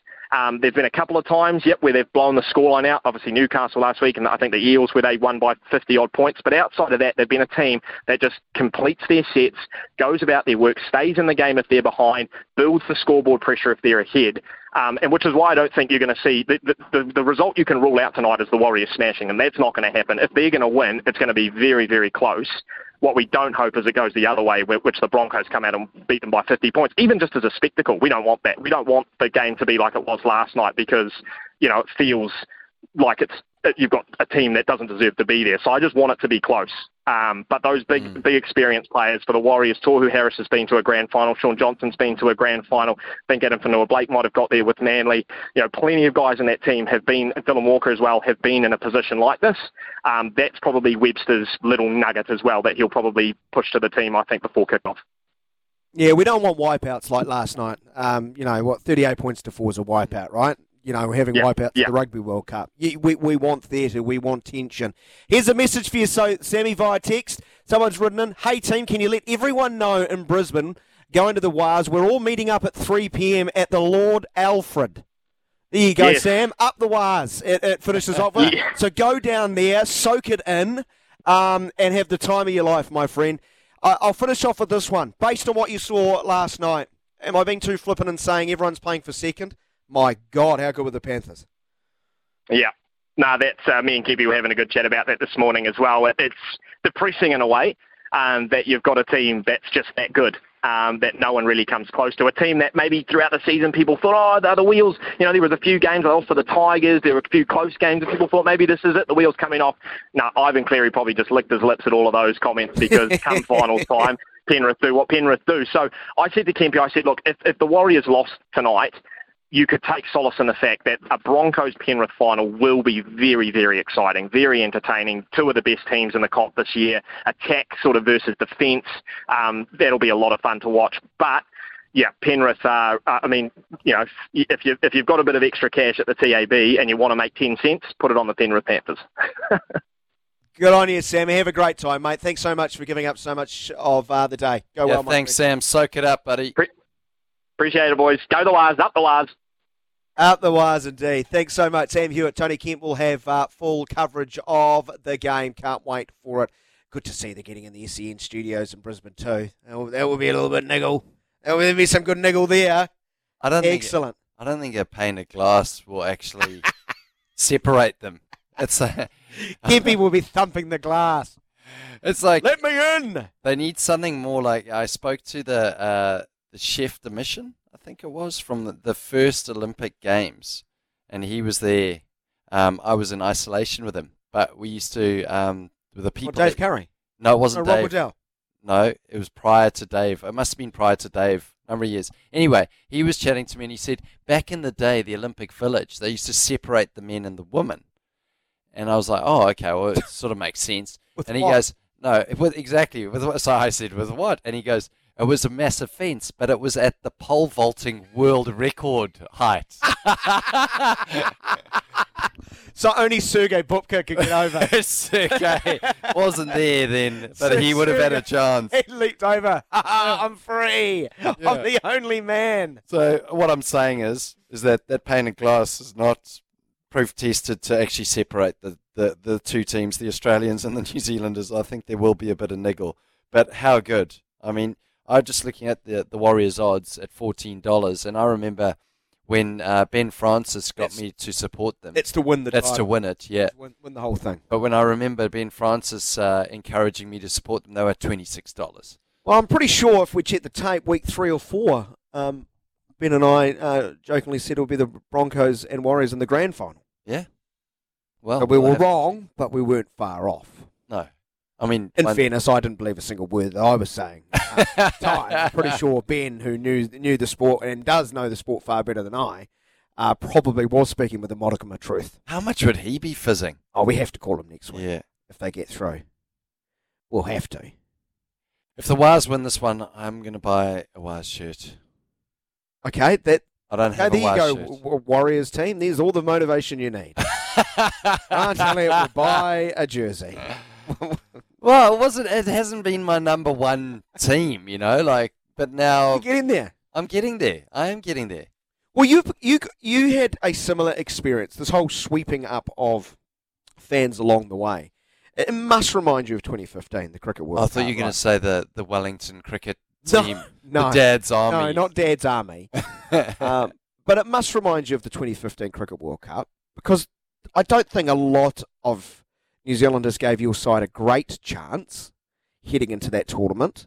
No, we always and then fly you got on. the. Then you got on a roll. You played some brilliantly breathtaking cricket, and the country was feral for you. You know, even before the knockout stages.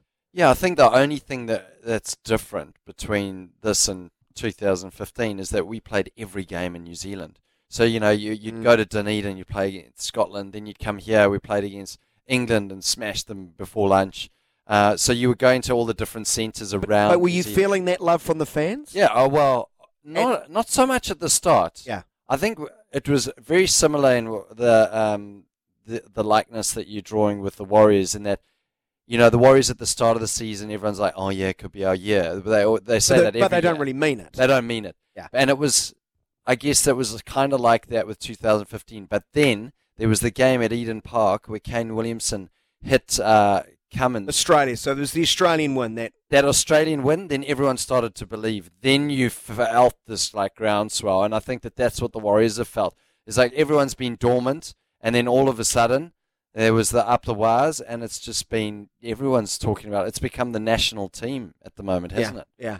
And, and during that tournament, what you went out, people screaming, shouting. Yeah. It must have felt awesome. It's great because you're traveling, uh, uh, you know, by plane, and you'll see fans, and that's when you really did feel it when people were coming up to you.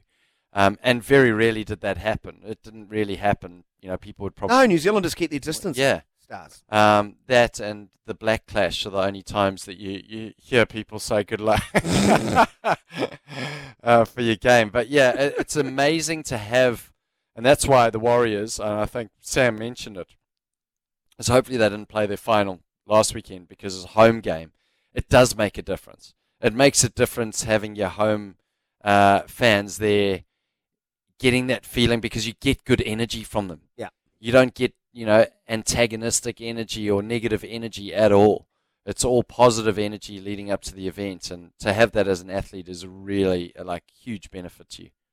Uh, just a reminder for those who are interested, someone has texted through saying, Hi, will Sam and Kempy be streaming live from Australia today? Yeah, well, they have. They've got the call for us. They'll be on with the SEN Brisbane crew. Just get the SEN app. You get access to all of that stuff. We'll Great be there for you. Really is a fine app. So, um, yeah, you can listen to Sam and Kempy behind enemy lines um, coming to a fist fight with their Australian contemporaries. They won't. Come on, Daniel, grow up. 24 minutes away from one. On the other side of the break, we'll catch up with Clado. And before we depart, their sporting tips we should probably run a mile from.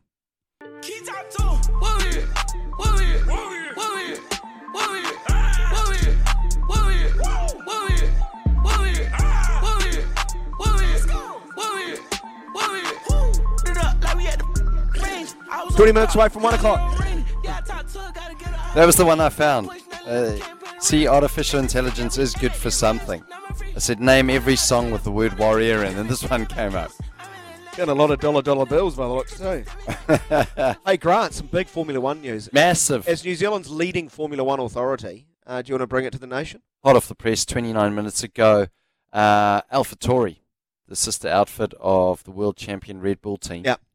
Uh, they've confirmed Yuki Tsunoda and fan favorite Daniel Ricciardo as their 2024 driver pairing in the build up to this week's Japanese Grand Prix at Suzuka. Now, what we understand is that um, well, the, this deal retains both of them. So apparently, uh, Lawson, who, Liam Lawson's on Liam there. Lawson was was potentially going to get that seat, but that wasn't the case because they signed them before Lawson actually started. So uh, he was never going to get a seat, but he'll continue as Red Bull's uh, reserve driver. So he won't feature in 2024 unless there's an opportunity for Red Bull. Or not with that team anyway. Yeah. Oh, So well. it's unfortunate, but he's 21. He's young. He's young, and he's got he got 40% of the points Yeah, of uh, AlphaTauri. So I think everyone was expecting that. But as, as uh, far as auditions, I think he his first impression will last. I, I think he's made a, a fairly decent uh, attempt. he's going to do all right. Yeah. Uh, speaking of doing all right, here's Clado. G'day, mate. Hey, Oh, Clado, welcome up back. the- Good Up to the see you. wires, Up great the shirt. wires, mate. What a shirt you got on there. Oh, mate. Getting quite emotional, isn't it, when you think about it? The more you think about it. What year is that shirt? Oh. Does it have a date on it? No, 10 years old. Be more than 10. Yeah, at least. It Oh, okay. So that'll have like nervous perspiration in it. It wouldn't have like It's got perspiration from day an one. angry. An angry, Angry perspiration. perspiration, exactly. disappointed got it all. perspiration. It's got it and all. hasn't had too much. Hasn't had too much sort of joyous perspiration, but he's had a fair bit of that this year. We we had Paul um, earlier on the show, a caller describing how he felt like he wanted to be sick all morning at the nervous energy uh, pulsating through every fabric of his fibre. What say you, Clodo? How you feeling? Yeah, I've had a couple of moments myself when you start thinking about it and you, you get a bit of a lump in your throat and a tear in your eye because we're into the semi final. Like, we get through this, and out of the four team, or the three other teams in the final four, I think we got the best one to take on Brisbane.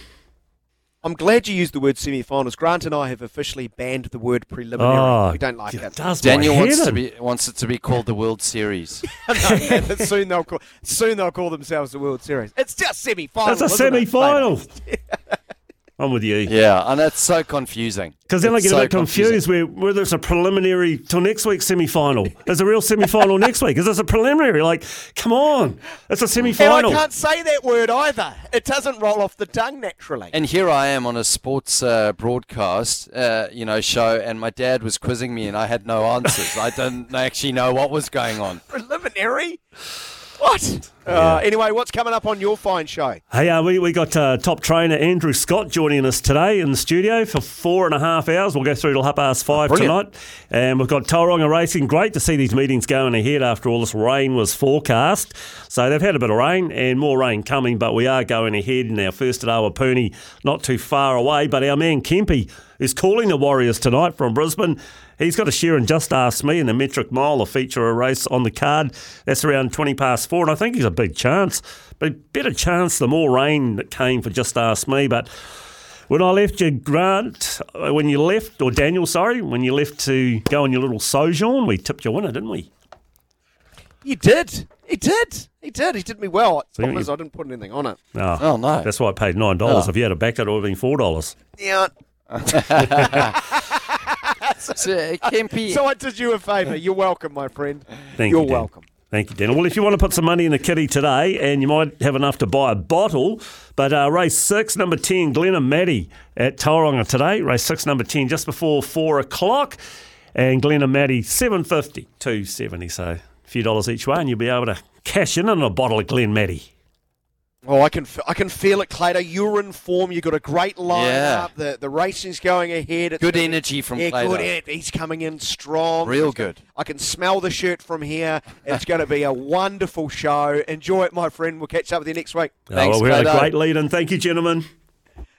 Uh, the uh, Clado's crew coming up in what? It's quarter to one, so 15 minutes. it's a good crew. I mean, he, he talks about a trainer. We've got a trainer in, but is he a good punter? I mean, he gives you some inside knowledge. I'd like to think that it's the, the pool of He's right there listening. the to Clado, so- collective. Be careful. the collective of Clado having a, a jockey and a trainer all together that will actually give you the information that you need to make that educated punting bet, which is a lot like ours coming up. the the sporting bets that you need to run a mile from. Never heard Very educated. big a load of nonsense. Fantastic. the good oil does have the good oil. Uh, us less so, but we give it a go anyway, right? It's the sporting tips you should probably run a mile from coming up after the break. As a child, you would wait and watch from far away. But you always knew that you'd be the one to work while they all play. And youth, you'd lay awake at night and scheme of all the things that you would change, but it was just a dream. Here we are, don't turn away now. Eight and a half minutes away from one o'clock. Warrior Imagine Dragons, as you probably knew, Grant Elliott. I didn't know that actually. You did? It was one of the first ones I sent. Um, I sent Finn. Oh, this is your suggestion. yeah, a lot of my sugge- well AI. what did you do before AI? Oh, it's like what did you do before Google? Like uh, one, I have one of the the most. I read books, Grant. I don't know about you. What the Encyclopedia Britannica. I've got a very stressful moment that happens at work most days when I'm I'm there in the mornings. Eight forty-five is quiz time, and I've always had this stress because at- at school they used to do like a hundred general knowledge questions, and I just used to it used to make me feel very very average in terms of my general knowledge, um, and yeah, it's it's the same with music. I, d- I don't know the names of the songs. I don't know who sings it, but I know what I like, which makes it Yeah. challenging when you're searching for a song. I don't think you're alone in that. People love music, but don't necessarily put the names and Oh, artists to memory. Uh, that- that- I think that's perfectly okay. All right. What's less okay is generally your performance in this segment. it is the sporting tips you should probably run a mile from. All right. I'll start before we get on to some 50 leg multi by Grant Elliott. I think he's got a problem, Finn. I think he's got a problem. All right. Problem. Um, I have to, I have I I called it earlier. Ireland South Africa is a draw. That that is with my that's with- that's with my heart, not my head, right? That's me basically got a base and reserve picket fence up my backside. I, I can't make a call. Uh, when pushed, I let it slip draw. Yeah, so I couldn't make a call. So that that's paying a cool sixteen dollars, right, Grant? Just a cool sixteen bucks. Should be paying more than that. Now, now, now, now, this is my I smell a narrative punt of the weekend. Eddie Jones and the Wallabies are going to get up and beat Wales. Everyone's written the obituary. Um, now, what am I basing this on? Nothing other than the narrative, people. Ed- Eddie Jones having something in store for us, keeping his uh, team's chances alive.